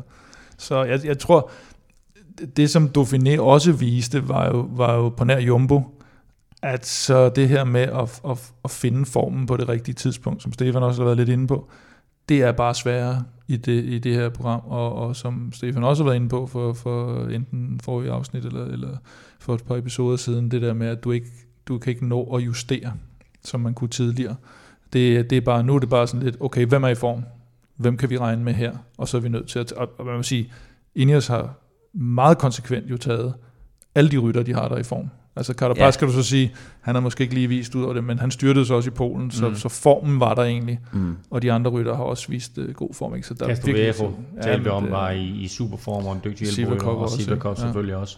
Uh, men det, er, det er den, den, den nye version, kan man sige, af, ja, meget, af, af øh, Ineos Grenadiers. Som ja, det er men det sjove er jo også, at de blev spottet nede i Frankrig, kører det her nye tøj, ikke? Uh, og er jo egentlig den trup, som har kørt Dauphiné, som lå og træne sammen, og så øh, lige, lige efter det, så, øh, så ser man øh, de sørgelige videoer ude på sociale medier med Geraint Thomas, der skal ud og sige, at i år bliver det ja, Giro d'Italia. Men, men, men, så, så, så i videoen af det, som Geraint Thomas har lagt op? Ja, ja. Altså, det, det er jo nærmest sådan, så han står nærmest og kigger ned for at se, hvad det er, han skal sige. Det, ja. altså, det er ikke den der sprudlende Geraint Thomas, vi kender. Øh, altså, jeg skal aldrig glemme det mic drop, han lavede øh, på Champs-Élysées efter han mm. vandt i 2018. Ja, ikke? Altså, ja, han var super cool hele ja. vejen. Og i det hele taget, jeg har talt med ham et par gange selv også, altså han har jo altid været cool og et smil og så videre. Det der, det var sådan afmagt på en eller anden måde. Det var ikke rigtig ham, og det, det, det er det der med, jamen er det, er det sådan en... Øh slags generationsskifte, og netop også det her med, med fjerner fokus fra det, fra det britiske måske, og de vi, vi er simpelthen nødt til, altså vi er nødt til at skabe resultater med, med, med dem, vi har, og lige nu er det banal, der er, Sivakov måske også endda, øh, er fremtidens stjerner, og de er altså ikke for Storbritannien. Øh, og, og, og, hvad hedder det? Øh, det men lad os lige holde fast i den der, Kim, fordi det her, det bliver jo første gang, at Dave, Dave Railford, han ikke stiller til start med en britisk etter mm. eller toer. Mm. Øhm, er, det, er det helt andre tider, vi ser for britisk cykling lige nu? Altså dels er der jo det her med generationer, og det, det kan du ikke gøre så meget ved. Så havde man uh, weekend, så gik automatisk over i Froome, og så kom Thomas. Uh, og nu mangler der lidt den her, den her aftager. De har så et par aftager, som så, kommer, som så svært kører på et australsk hold, men måske kommer en af dem hjem, det ved vi ikke. Yates-brødrene. Uh, Øh, det var de naturlige aftager i aldersmæssigt. Men, øh, men jeg synes også, at, at øh, Froome, kan man sige, han har sit hoved andre steder. Han, han skal skifte hold, han kan, han kan jo ikke have været så motiveret for at træne op her. Altså det, det er jo få, få procent, du lige skal slække på motivationen eller træningen. Og så ved jeg sgu ikke med Thomas der, han er jo en hyggelig fætter, ikke? Altså kan den her øh, øh, corona have gjort, at han ikke har været så disciplineret? Og, mm. og, og, og her, der var det bare øh, afregning med kasse 1 i Dauphiné, enormt stærkt felt. Dem, der ikke var der, de blev bare udstillet. Han slår mig også lidt som, øh, som sådan en lidt mere en, en Wiggins type, ja. og jeg kunne ikke lade være med at tænke på det, da, da han nu bliver vraget på samme måde, som Wiggins blev ravet, da Froome kom ind. Mm. At øh, så tog han lige drejningen og begyndte at gå efter noget Paris-Roubaix, og fandt ligesom gnisten igen for det. Øhm, så jeg sidder også og undrer, eller tænker lidt over, det kunne sgu også godt være, at han prøvede øh, på noget... Øh, på noget klassiker igen, for der var han jo lidt inde i billedet tidligere. Ja. Øh, så begyndte han at lave sig om til en, øh, til en, til en bjergrytter, en, en contender her, og så, øh, så kunne det jo godt være, at, at chancerne var lidt større, og, og motivationen var lidt større for at prøve noget andet, fordi at han har jo også selv været lidt inde på det tidligere, og prøve noget andet end turen. Altså han, mm. han, han så lidt tvivl om, han ville komme til turen i år faktisk, øh, hvor han snakker om, at, at Giroen måske var noget af det, som ville kunne få øh, gejsten op i ham. Øh, så, så der har måske også været noget metaltræthed for ham i forhold til det der med turen og gentage det, og hele det der mm. hårde slæb, som der er ved at være i så god form. Øh, og, og nu får han jo så en, en måned til at køre sig i form i, fordi han skal køre Giro d'Italia, mm. og uh, Froome skal køre Vuelta, så han får altså lige yderligere 14 dage. Læg mærke til, at uh, Vueltaen jo starter uh, i den sidste uge af Giroen, de to mm. overlapper. Men altså, det, det vil sige, at de giver jo altså lige Froome 14 dage ekstra, så de er godt klar over, at han er helt væk. Men det betyder ja. så også, at de stiller op med tre forskellige kaptajner til de her tre løb. Men nu hørte du her først, at Froome ikke kom med i turen. ja. Nu hører du her først, at meget tæt på Vueltaen, så bliver han desværre, så får han lidt problemer med ryggen eller knæet. og så kommer han ikke med i Vueltaen. Jamen, det, noget, prøv at det er ikke umuligt. Det er det ikke. Noget af det, jeg synes, der var sjovt i forhold til det her generationsskifte, det er jo, at det cykelhold, altså Sky, de startede, hele deres eksistensgrundlag var, at de skulle vinde turen med en britte, mm. og nu har de bare skibet helt lortet ud, så, øh, så det er altså nye tider på, på, på, på det her hold interessant at se i hvert fald, øh, hvad der kommer til at ske, og også om det hold, de stiller op med her til turen, om det kan bide skære med øh, Jumbo Visma. I hvert fald så øh, bliver det ikke i år, at Grant Thomas han kommer til at køre Flandern og Roubaix, fordi de ligger jo begge to midt under Giro d'Italia mm. i år. NTT har også udtaget deres turhold, og det blev jo med officielt den første dansker, der udtaget, nemlig Michael Valgren. Han er blandt de otte udvalgte. Ja, det, Ja, selvfølgelig. Ja, det var også en af dem, vi havde, da vi sad og, og kiggede lidt på, hvad for nogle danskere, der skulle med til Tour de France. Der, der regnede vi også med, at, at Valgren skulle med på det hold. det er jo et hold, som har fået, fået lidt sejre igen, efter Ries er kommet derned. Virker som om, at de har fået en øh, sådan lidt mere team spirit og gejst på dernede, efter det var ved at gå sådan lidt, øh, lidt i stå for dem, kan man sige. Og, øh, og de har et par hurtige her med. Nitolo, Ryan Gibbons, Walscheid, og, øh, og, og det er jo så noget andet i forhold til, hvad, hvad Ries tidligere har været kendt for. Det har ikke ligefrem været, været sprinter, han har haft succes med, men specielt Nitolo har jo har gjort det rigtig godt. Men han er også godt klar over, at Bjørn Ries, han har ikke et, et hold, der skal køre med om noget klassement. Han har, han, han, har, han har måttet tage det, han, altså de, de, de, de har på Vivo selvfølgelig, men, men på turniveau har han øh, aldrig gjort det sådan helt op i toppen. Han har været sådan en, du kunne være sikker på, at han ville ende mellem nummer 4 og nummer 8 cirka i Giroen, men det var han også latterligt stabil til øh, og at du kunne få den præstation ud af ham. Og og han, han, har, han har taget det bedste fra, øh, fra den trup, han har, og så bliver det nok mest etappesejr, han kommer til at gå med øh, øh altså i udbrud. Og det var jo lige omkring det her tidspunkt sidste år, at Valgren han sådan begyndte faktisk at køre stærkt igen, og så toppede han til VM. Kan det her tidspunkt for turen, kan det ligge rigtig godt til ham faktisk? Ja, man er jo egentlig kommet sådan, ikke resultatmæssigt, men, men, øh, men løbsmæssigt kommet, kommet okay igennem det. Øh, jeg, altså, jeg synes bare, den, altså, den her periode og de her komprimerede, det er simpelthen så svært at forudsige. Altså, hvor er de enkelte rytter, og hvor meget skal der til, før de lige pludselig tager et øh, skridt opad, eller et skridt nedad, eller, og, jeg synes, det er meget svært. Men, øh, men han har jo han har kvaliteten, og, øh, og sidder han det rigtige sted og rammer bare nogenlunde form i løbet af en tur, så, så er han en af dem, der kan tage en sejr. Jeg synes også, at Valgren han har faktisk evnen til nogle gange bare lige at poppe op, sådan ja. nærmest ud af det blå, og så er han bare i stor form. Øh, det synes jeg, man har set før. Øh, specielt sidste år så vi, at han var helt off øh, indtil slutningen af sæsonen, hvor han så lige pludselig øh, går ind og kører toppen af, af samtlige af de sidste løb, øh, han kører. ikke. Øhm, blandt andet godt, kører han godt til VM, han kørte godt til Britannia Classic, han blev fire der. Som i øvrigt kører til weekenden. Ja, netop. Øh, og øh, så, så jeg synes, altså, det er faktisk lidt svært at vurdere ham nogle gange, fordi nogle gange så kan, han, så kan man ikke se så meget til ham, og så lige pludselig så er han der bare 100%. Øh, så lad os håbe, at det, det sker lidt øh, her, og, og han kan få øh, sin, sin etappesejr. Og det vil være på tide. Det er 6. år i træk, han kører, så han har selvfølgelig også fået øh, masser af erfaring. Det, de otte udvalgte, det er altså øh, et, Borsen Hagen, Giacomo Nezzolo, Porto Vivo, Roman Kreuziger, Ryan Gibbons, Max Walscheid, Michael Gogel, og så altså Valgren, og så er det med Bjarne Ries tilbage som sportsdirektør i Tour de France. På tier.dk er vi nu oppe på 769 nye sportsdirektører, eller sportsdirektører i det hele taget. Tak til jer alle, rutinerede som rookies.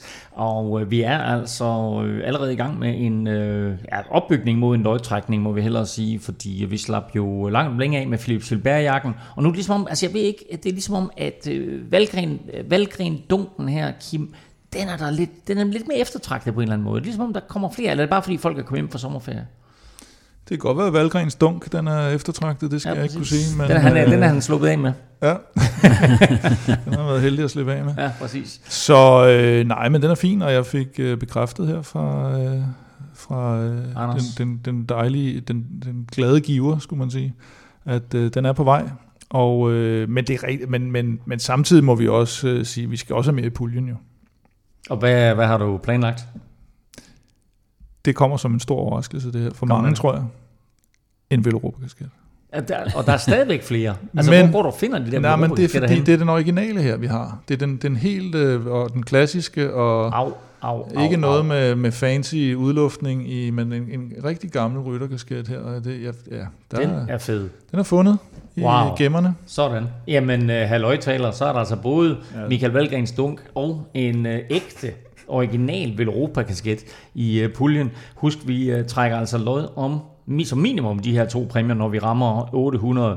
Og kunne du tænke dig at være med i lodtrækningen, så skal du altså gå ind på tier.dk og støtte Velropa Podcast. Beløbet er valgfrit, og du donerer hver gang vi udgiver en ny podcast, og når du så donerer, så deltager du altså automatisk i lodtrækningen øh, om de her præmier.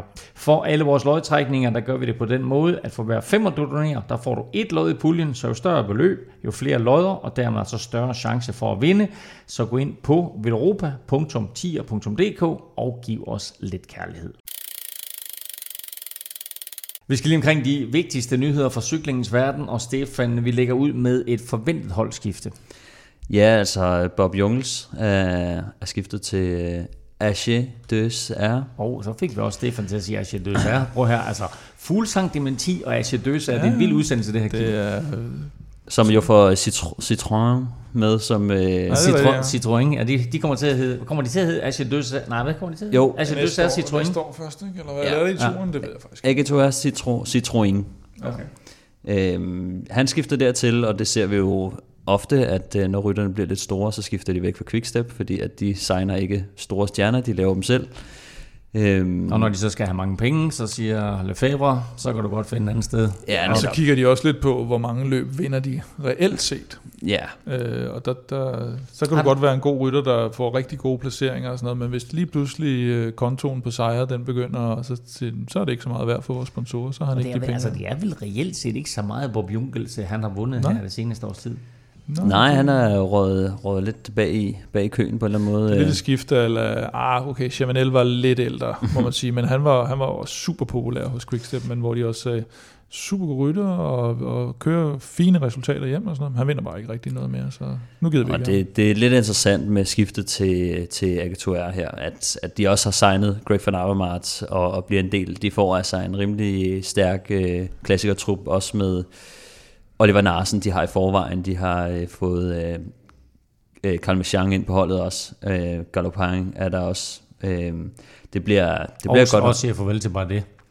Så. Siger farvel til bare det, og så altså kan man sige, profilen ændres jo på det hold markant. markant. Øh, Pierre Latour, de sagt farvel Pierre Latour er, er også væk, så, så der er ligesom ikke rigtig nogen øh, contenders i, i, i de store løb tilbage, så, så nu er det altså, men, ligner det sådan et, et all in på... Men er det ikke også meget godt set egentlig, hvis man ser på hele øh, landskabet omkring uh, Grand Tours, at du har det der, at du har jo Jumbo og Ineos, der ligger og kæmper den her magtkamp, mm. og så har du uh, nogle unge gutter coming up på nogle af de andre hold. Altså, den er næsten taget, ikke? Altså, mm. hvordan skulle du kunne gøre dig gældende der? Og så finder de et område her, hvor de siger, okay, så går vi bare all in på en dags løb. Ja, jeg, jeg synes, det er meget godt at se. Og så også øh, din nye favorit, Benoit Costefra, som øh, også er en, det er rigtigt, ja. en, en rigtig spændende Har de ikke rytter. også Madouar?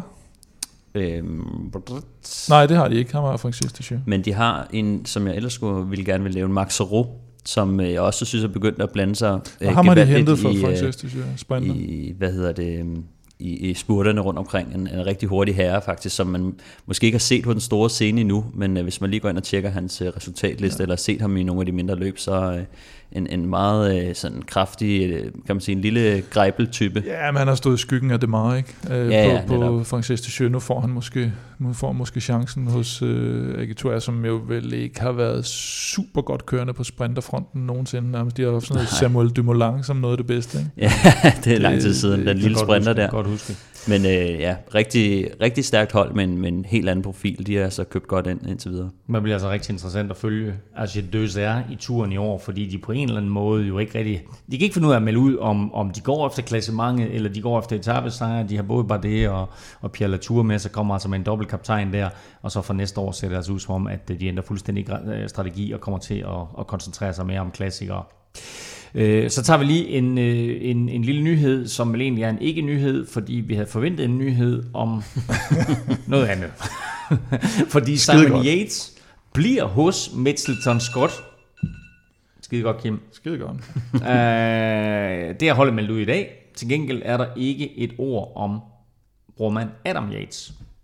Nej, og det, øh, det tyder jo så på, at han måske er, er på vej væk. Jeg, jeg, nu kan jeg ikke lige huske det, men øh, jeg mener, at de gange, de har annonceret øh, deres fremtid, så har det nok været sådan lidt i, Nu skal i, i sam- derhen. Ja, nu, eller, Ja, eller nu skal nu, vi- nu, nu nu, nu, forlænger vi ikke, og, og det er deres, øh, deres øh, klassements fremtid. Og der har været rygter om, om begge to skulle, skulle væk, og specielt efter, at, øh, at øh, hvad var det, hed, Manuela Fondation, og Mm. hele det der, hele det her spektakel, det kom ind over. Nu er lidt mere ro på, og øh, Simon er sikret, og han har jo også på en måde overhalet Adam Yates øh, resultatmæssigt, hvor man egentlig i starten måske lidt troede, det var omvendt. Adam Yates kørte den fjerde plads hjem mm. Mm. i turen, og var den første, der fik det lille gennembrud. Simon Yates var ude med sådan en øh, øh, mærkelig øh, Det var der, hvor han havde fået noget astma-medicin, som de havde glemt at registrere, Ja, eller sådan et eller andet. øh, fik et halvt års tid, eller tre måneder, eller otte måneder, eller hvor meget det var dengang. Og der, der, så, der så den altså ud til at vende til Adams fordel, men, men på det seneste med, øh, man, vi troede, han skulle vinde Giroen der i, var det 18, hvor han øh, Gik fuldstændig ned.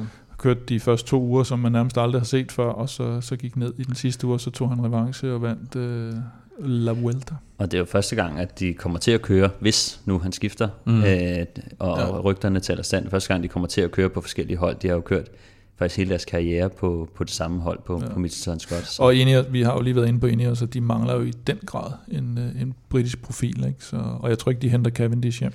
Det er faktisk ri- rigtig interessant, også i forhold til de- den, øh, altså, som, som jeg sagde tidligere også, ikke, deres eksistensgrundlag mm. med at have øh, øh, nogle britter, der kan gøre sig øh, og køre med om sejren i Tour de France.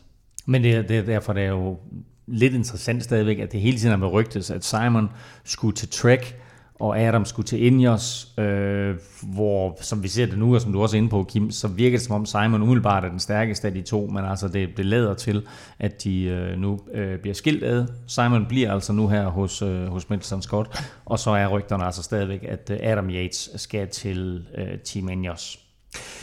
Til sidst skal vi lige øh, runde et, øh, nogle rygter omkring VM, øh, fordi der er sådan fortsat tvivl, om der kommer et VM i år. I sidste uge der meldte vi ud, at det var aflyst i Schweiz, og dermed så så det ud som om, at Mads Pedersen han ville få et år mere i VM-trøjen. Men nu er der pludselig øh, et, ikke bare en, men flere nye spillere på banen. Ja, men øh, de, de nævnte jo, Uzi, at de sagde, at de vil frem til 1. september vil de afsøge mulighederne for at finde en, en alternativ måde at, at afvikle VM på, og måske kun med, med nogle enkelte løb.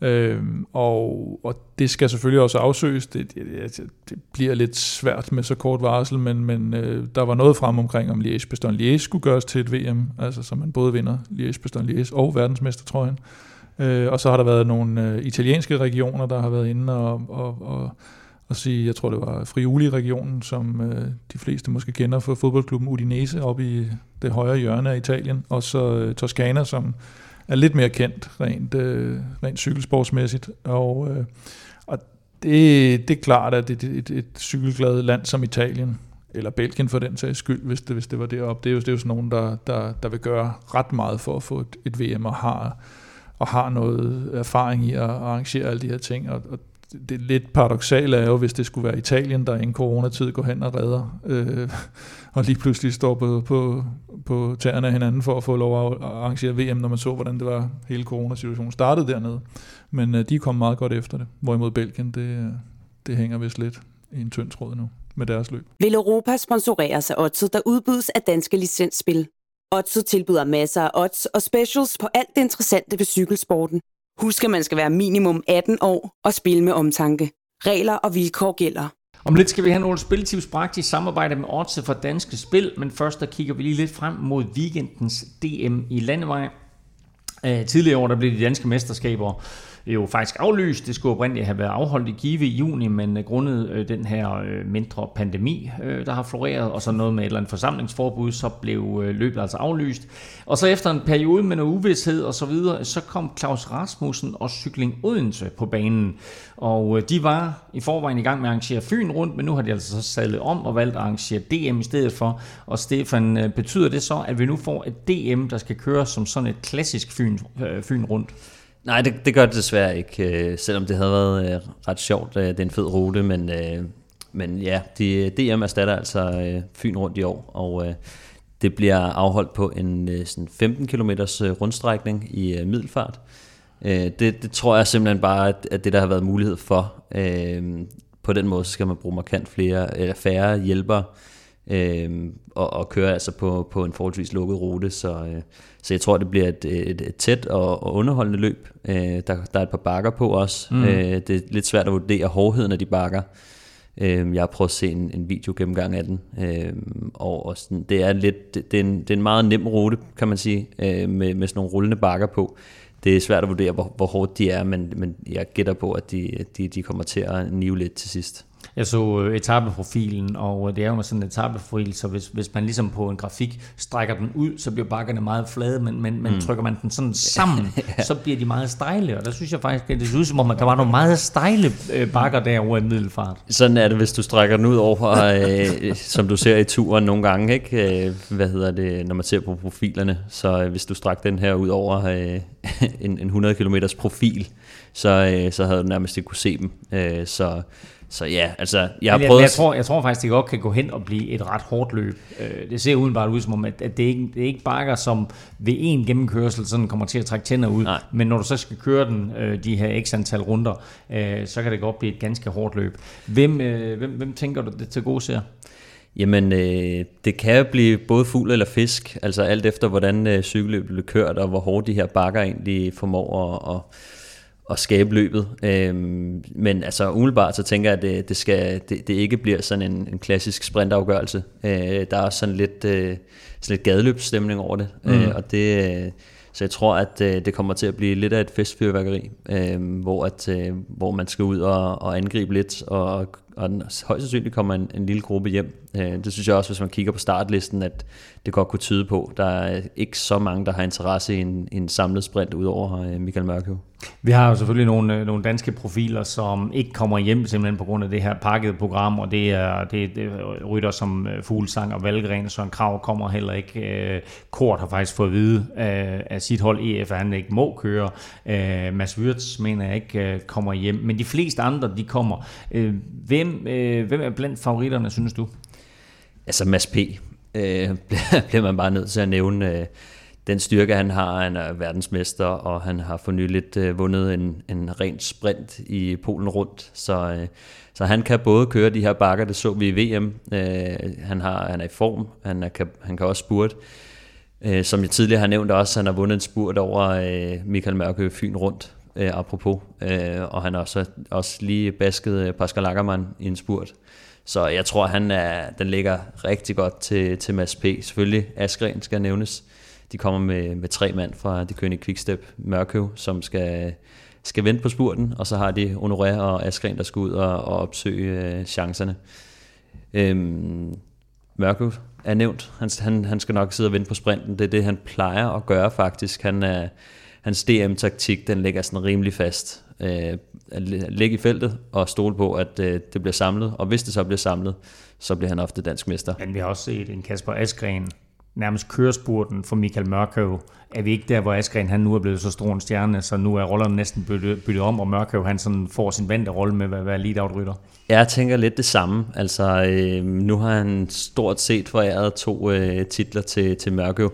Ikke at sige, at Mørkøv ikke har fortjent, eller han ikke har vundet den øh, rent, det har han, men jeg kan huske, øh, det, øh, ja, det, det DM, det første DM, der kører Askren så stærkt et lead-out, og det, da de kommer ind i det sidste sving, der bliver han nødt til at parkere cyklen i en hæk, fordi at, øh, at, at øh, der, der skulle så meget fart på. Det var, øh, jeg kan huske, finalen kører ned på sådan en havn, sådan en meget teknisk lille stykke, og så et højre sving, og så op ad en bakke, der kommer Askren bare flyvende rundt, ikke? Og, og som bekendt øh, sidste år, der, der får han også kørt øh, Mørkøv pænt solidt ind, øh, og, og som vi sad og så det dengang, må, der sad vi jo og tænkte, at den kunne han nærmest have vundet selv, hvis han, øh, hvis han var gået efter det. Så øh, jeg tror, at Askren er et sted i, i sin karriere, hvor han, hvor han måske godt kunne uh, sige, i år, der, der, der opsøger den skulle lidt mere selv. Uh, ja. Er der nogle af de her ryttere, som vi har talt om på den hjemlige scene, som ikke er på World Tour niveau endnu, som kan blande sig? Ja, altså jeg tror, det er utrolig svært for, øh, for, for Conti-holdene at stikke af med, med sejren. Jeg har selv været med til at prøve det på gange. Det er rigtig, rigtig svært. Øh, den ene gang, så kom vi tæt på, men der var så lige en Mads P., der øh, slog vores mand i spurten. Øh, men, øh, men jeg har set, altså selvfølgelig Uno X har et par stærke danskere øh, til start. De har øh, Julius Johansen og Frederik Rodenberg og Niklas Larsen. Øh, specielt sidst nævnte to her, Frederik Rodenberg, har jeg så også skrevet lidt med. Han siger, han øh, der mangler måske lige den sidste tand. Øh, Niklas Larsen burde være rigtig godt kørende. Han har dog været nede og ligge i, øh, for ikke så længe siden, så, ja. øh, så så ham i fuld, fuld forbinding her, men, øh, men skulle efter sine være rimelig godt kørende. Andreas Kron er min tidligere holdkammerat, som vi havde med for ikke så længe siden, har jeg en rigtig god fidus til.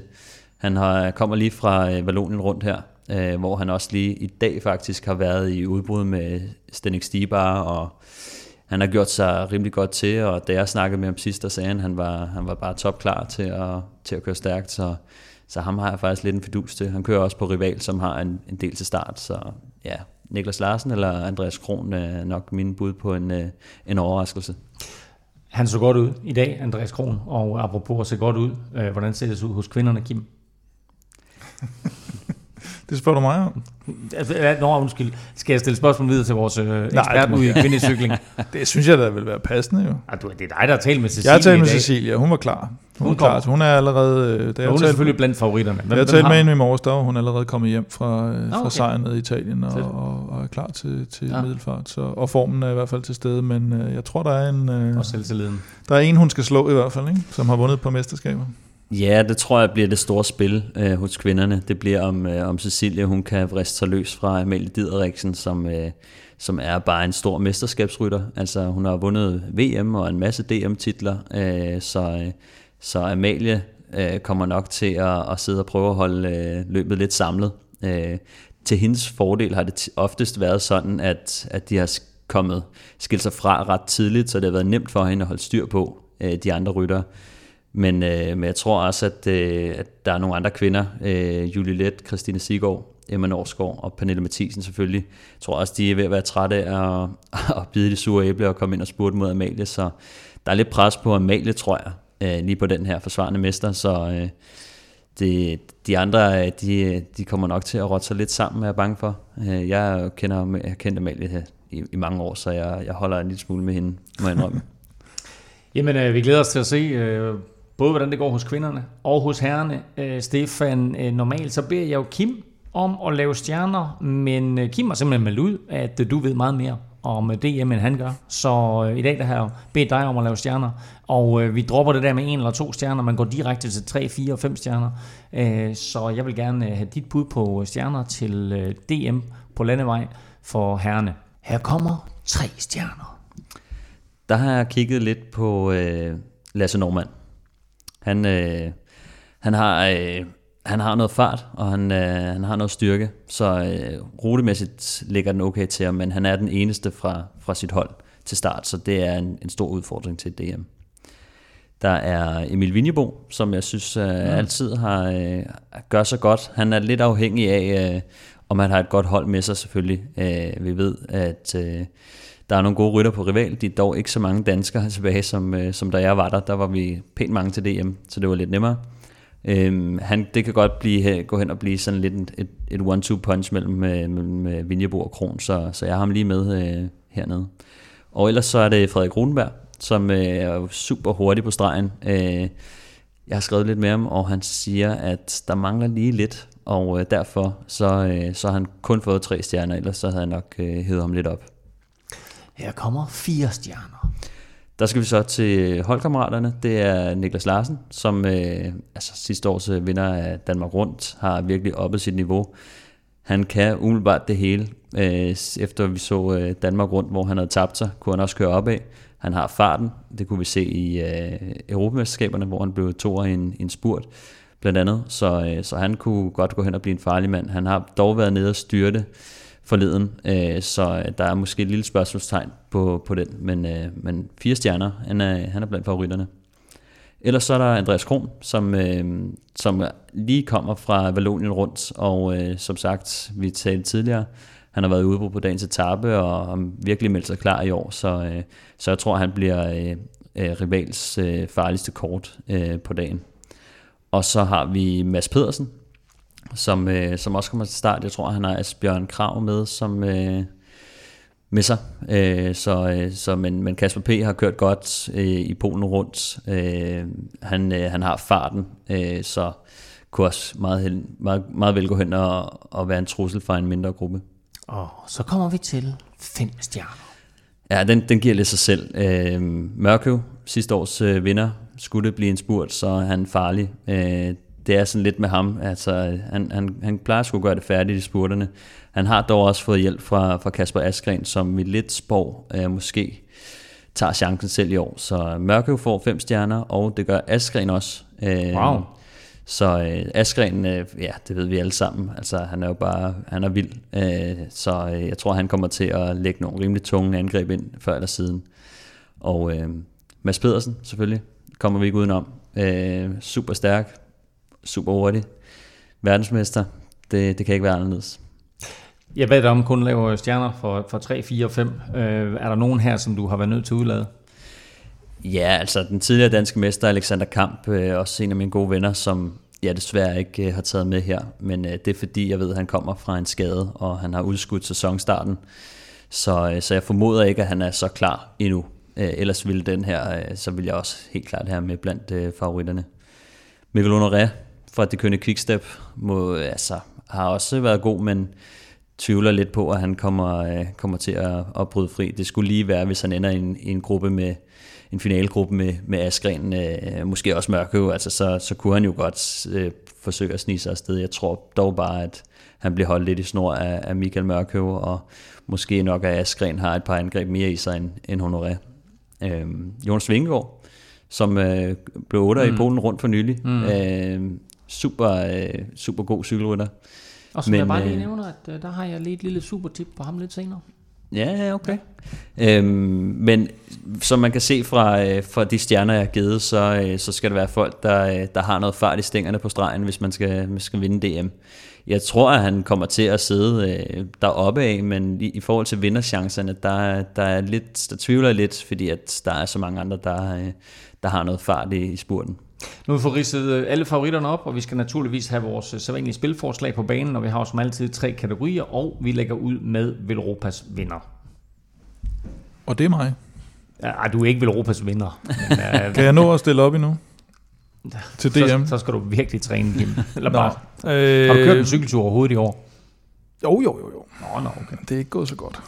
Øh, det kommer ind på senere, eller også gør vi ikke. Men Mads P., han øh, er vores øh, vinder. 4,5. Odds 4,5 på Mads P. som vinder. Ja. Det er da kanon odds. Især hvis han vinder. Og jeg skal lige sige med det samme her, at normalt der får vi jo boostet oddsene fra øh, Dansk Spil. Øh, men fordi vi optager onsdag i stedet for torsdag, så øh, har vi simpelthen ikke nået det. Men der skulle altså være en chance for, at de odds, vi anbefaler her, at de faktisk bliver yderligere boostet. Så odds 4,5, det er altså det nuværende odds, det kan faktisk blive breaking, endnu bedre. Breaking, breaking, breaking. Øhm, jeg har lige fået svar fra Otto. Nå, hvad så? Ja, altså, og det vil, jeg har lige sendt en mail øh, for, for to minutter siden, ah. og at øh, de bliver boostet med 10%. Så Bum, det er lige at lægge, øh, lige lægge den oveni. Det, Jamen, det er hvad- dig, der hvad er giver det geniet så? der. Odds 4,5, hvad giver det så? Plus 10 procent. Så altså odds øh, 4,95 på Mads Pedersen ved Europa Boost. Vi skal til Stefans Staltip. Og jeg vil lige sige, øh, hverken ved Europas vinder, som var Remco i sidste uge, eller Stefan Staltip, der var Diego Ulissi i top 5, gik hjem. Øh, det gjorde til gengæld, øh, hvad skal vi kalde den, Claus' kup, eller, øh, som jo var fuglesang i top 3. Nå, vi skal have øh, Stefans Staltip. Ja, jeg er lidt overrasket over, over det, men øh, Mads P., øh, det er faktisk en head-to-head, og jeg fik en opfordring øh, fra en lytter om, at øh, måske, hvorfor tog vi ikke nogen head-to-heads med? Og så siger jeg, fint, så, så, så prøver vi det.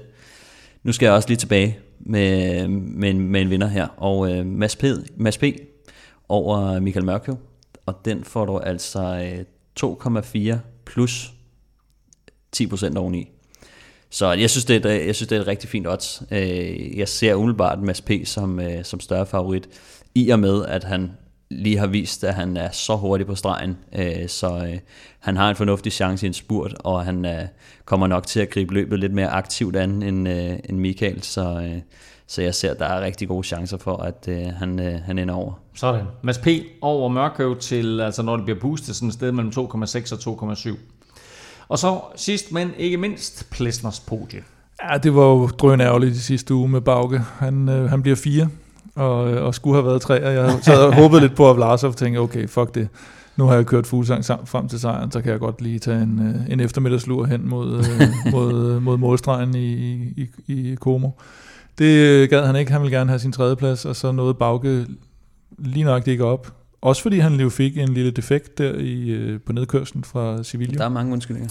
Og øh, råbte efter sine. Ja, ja, ja, Fucking ja, ja. Shran. Hvad er det er Plesners podie i den her uge? I den her uge, der er det jo Askren i top 3. Bum. Til nu boostet, hvad bliver det så? 1,98? Ja, sådan lige omkring odds 2 rent. Øh, Askren på podiet, eller så sige top 3, er den her uges Plesners podie. Og så i euforien over, at jeg faktisk ramte fuglgren i ja. sidste uge, så kommer der endnu en Claus' Kup i den her uge, og det er Jonas Vingegaard på podiet. Det giver altså odds 9. Ja. Så Ni? Det, odds 9. Puh, ja. Så øh, en top 3'er til Jonas Vingegaard, det giver os 9, og dermed så har du altså øh, ugens spilforslag fra Velropa. Det er Velropas vinder, Mads Pedersen til omkring odds 5, Stefans Staltip, Mads P. over Michael Mørkøv til sådan omkring odds 2,7, og Plesners podie, Kasper Askren ender på podiet til øh, omkring odds 2. Det var ugens spiltip, bragt i samarbejde med Oddset fra Danske Spil.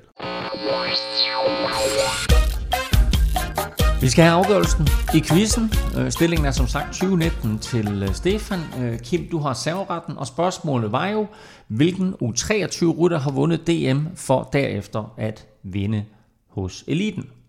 Altså, kan man kalde de voksne. Vil du svare først, eller vil du lade svar, første svar gå over til Stefan? Jeg har seks bud. Du har seks bud. Okay, ja godt. Øh, men, men jeg, Og min første indskydelse er bud nummer 3. okay, og bud nummer tre lyder. Nej. Øh, Jeg tager bud nummer 1. Okay. Det er Mads P. Mads P., ja tak. Ja. Det er et godt svar. Det er forkert. Det er forkert. Hvad siger Stefan? Jeg siger, det er en, en af mine gode venner, som jeg har kørt på hold med, Ja, som hedder Sebastian Lander, okay. som gjorde det i samme år. Ja. Kan du huske ordet? Mm, jeg kan huske, de kørte DM i Hammel, der hvor det piskede ned, hvor han øh, baskede Andres Stensen og øh, Nicky Sørensen, mener jeg det var, i finalen. Det var, det var ret, ret vanvittigt. Sebastian Lander vandt DM for herre, øh, og det gjorde han i 2012, hvor han netop slog Nicky Sørensen og André Stensen øh, i opløbet. Og han havde samme weekend vundet U23, Ja. hvor han slog Magnus Kort og Rasmus, jeg ved ikke, hvad han hedder, Ste- Sterobo. Stevebo, ja. Øhm, så han er den eneste, der har gjort det, og han gjorde det at kunne hjælpe med samme år. Så 2012, Sebastian Lander, er det fuldstændig korrekte svar. Øh, her kommer et lille bonusspørgsmål, der er ikke point i det, men hvem vandt enkeltstarten det år? I 12. Hvem vandt Jeg tror faktisk, Stevebo, han gjorde det ret godt der, men jeg kan sgu ikke huske, om han vandt. Nej. Men øh, Altså hos han ikke. eliten, eller? Hos eliten? Hos Eliten. Lars B. Heller ikke. Rasmus Kvade. Rasmus Kvad vandt uh, u 23. Det gjorde han faktisk 2010, 11 og 12. Vandborg. Hvad var? Vandborg. Vandborg gjorde heller ikke. Det gjorde Jakob Fuglsang. What? Så. Okay. Grunden til, at jeg spurgte om, om det var den samme... Kan du huske, jeg spurgte om mm, det, der quizzen? Ja. Det var, fordi jeg tænkte på Sebastian. og så tænkte jeg, okay, når det ikke er den... Men, jeg men, tænkte, num, men nummer han er de seks muligheder. han er slet ikke på, jo, fordi jeg tænkte, okay, for han vandt jo som U23-rytter, men det tæller jo ikke.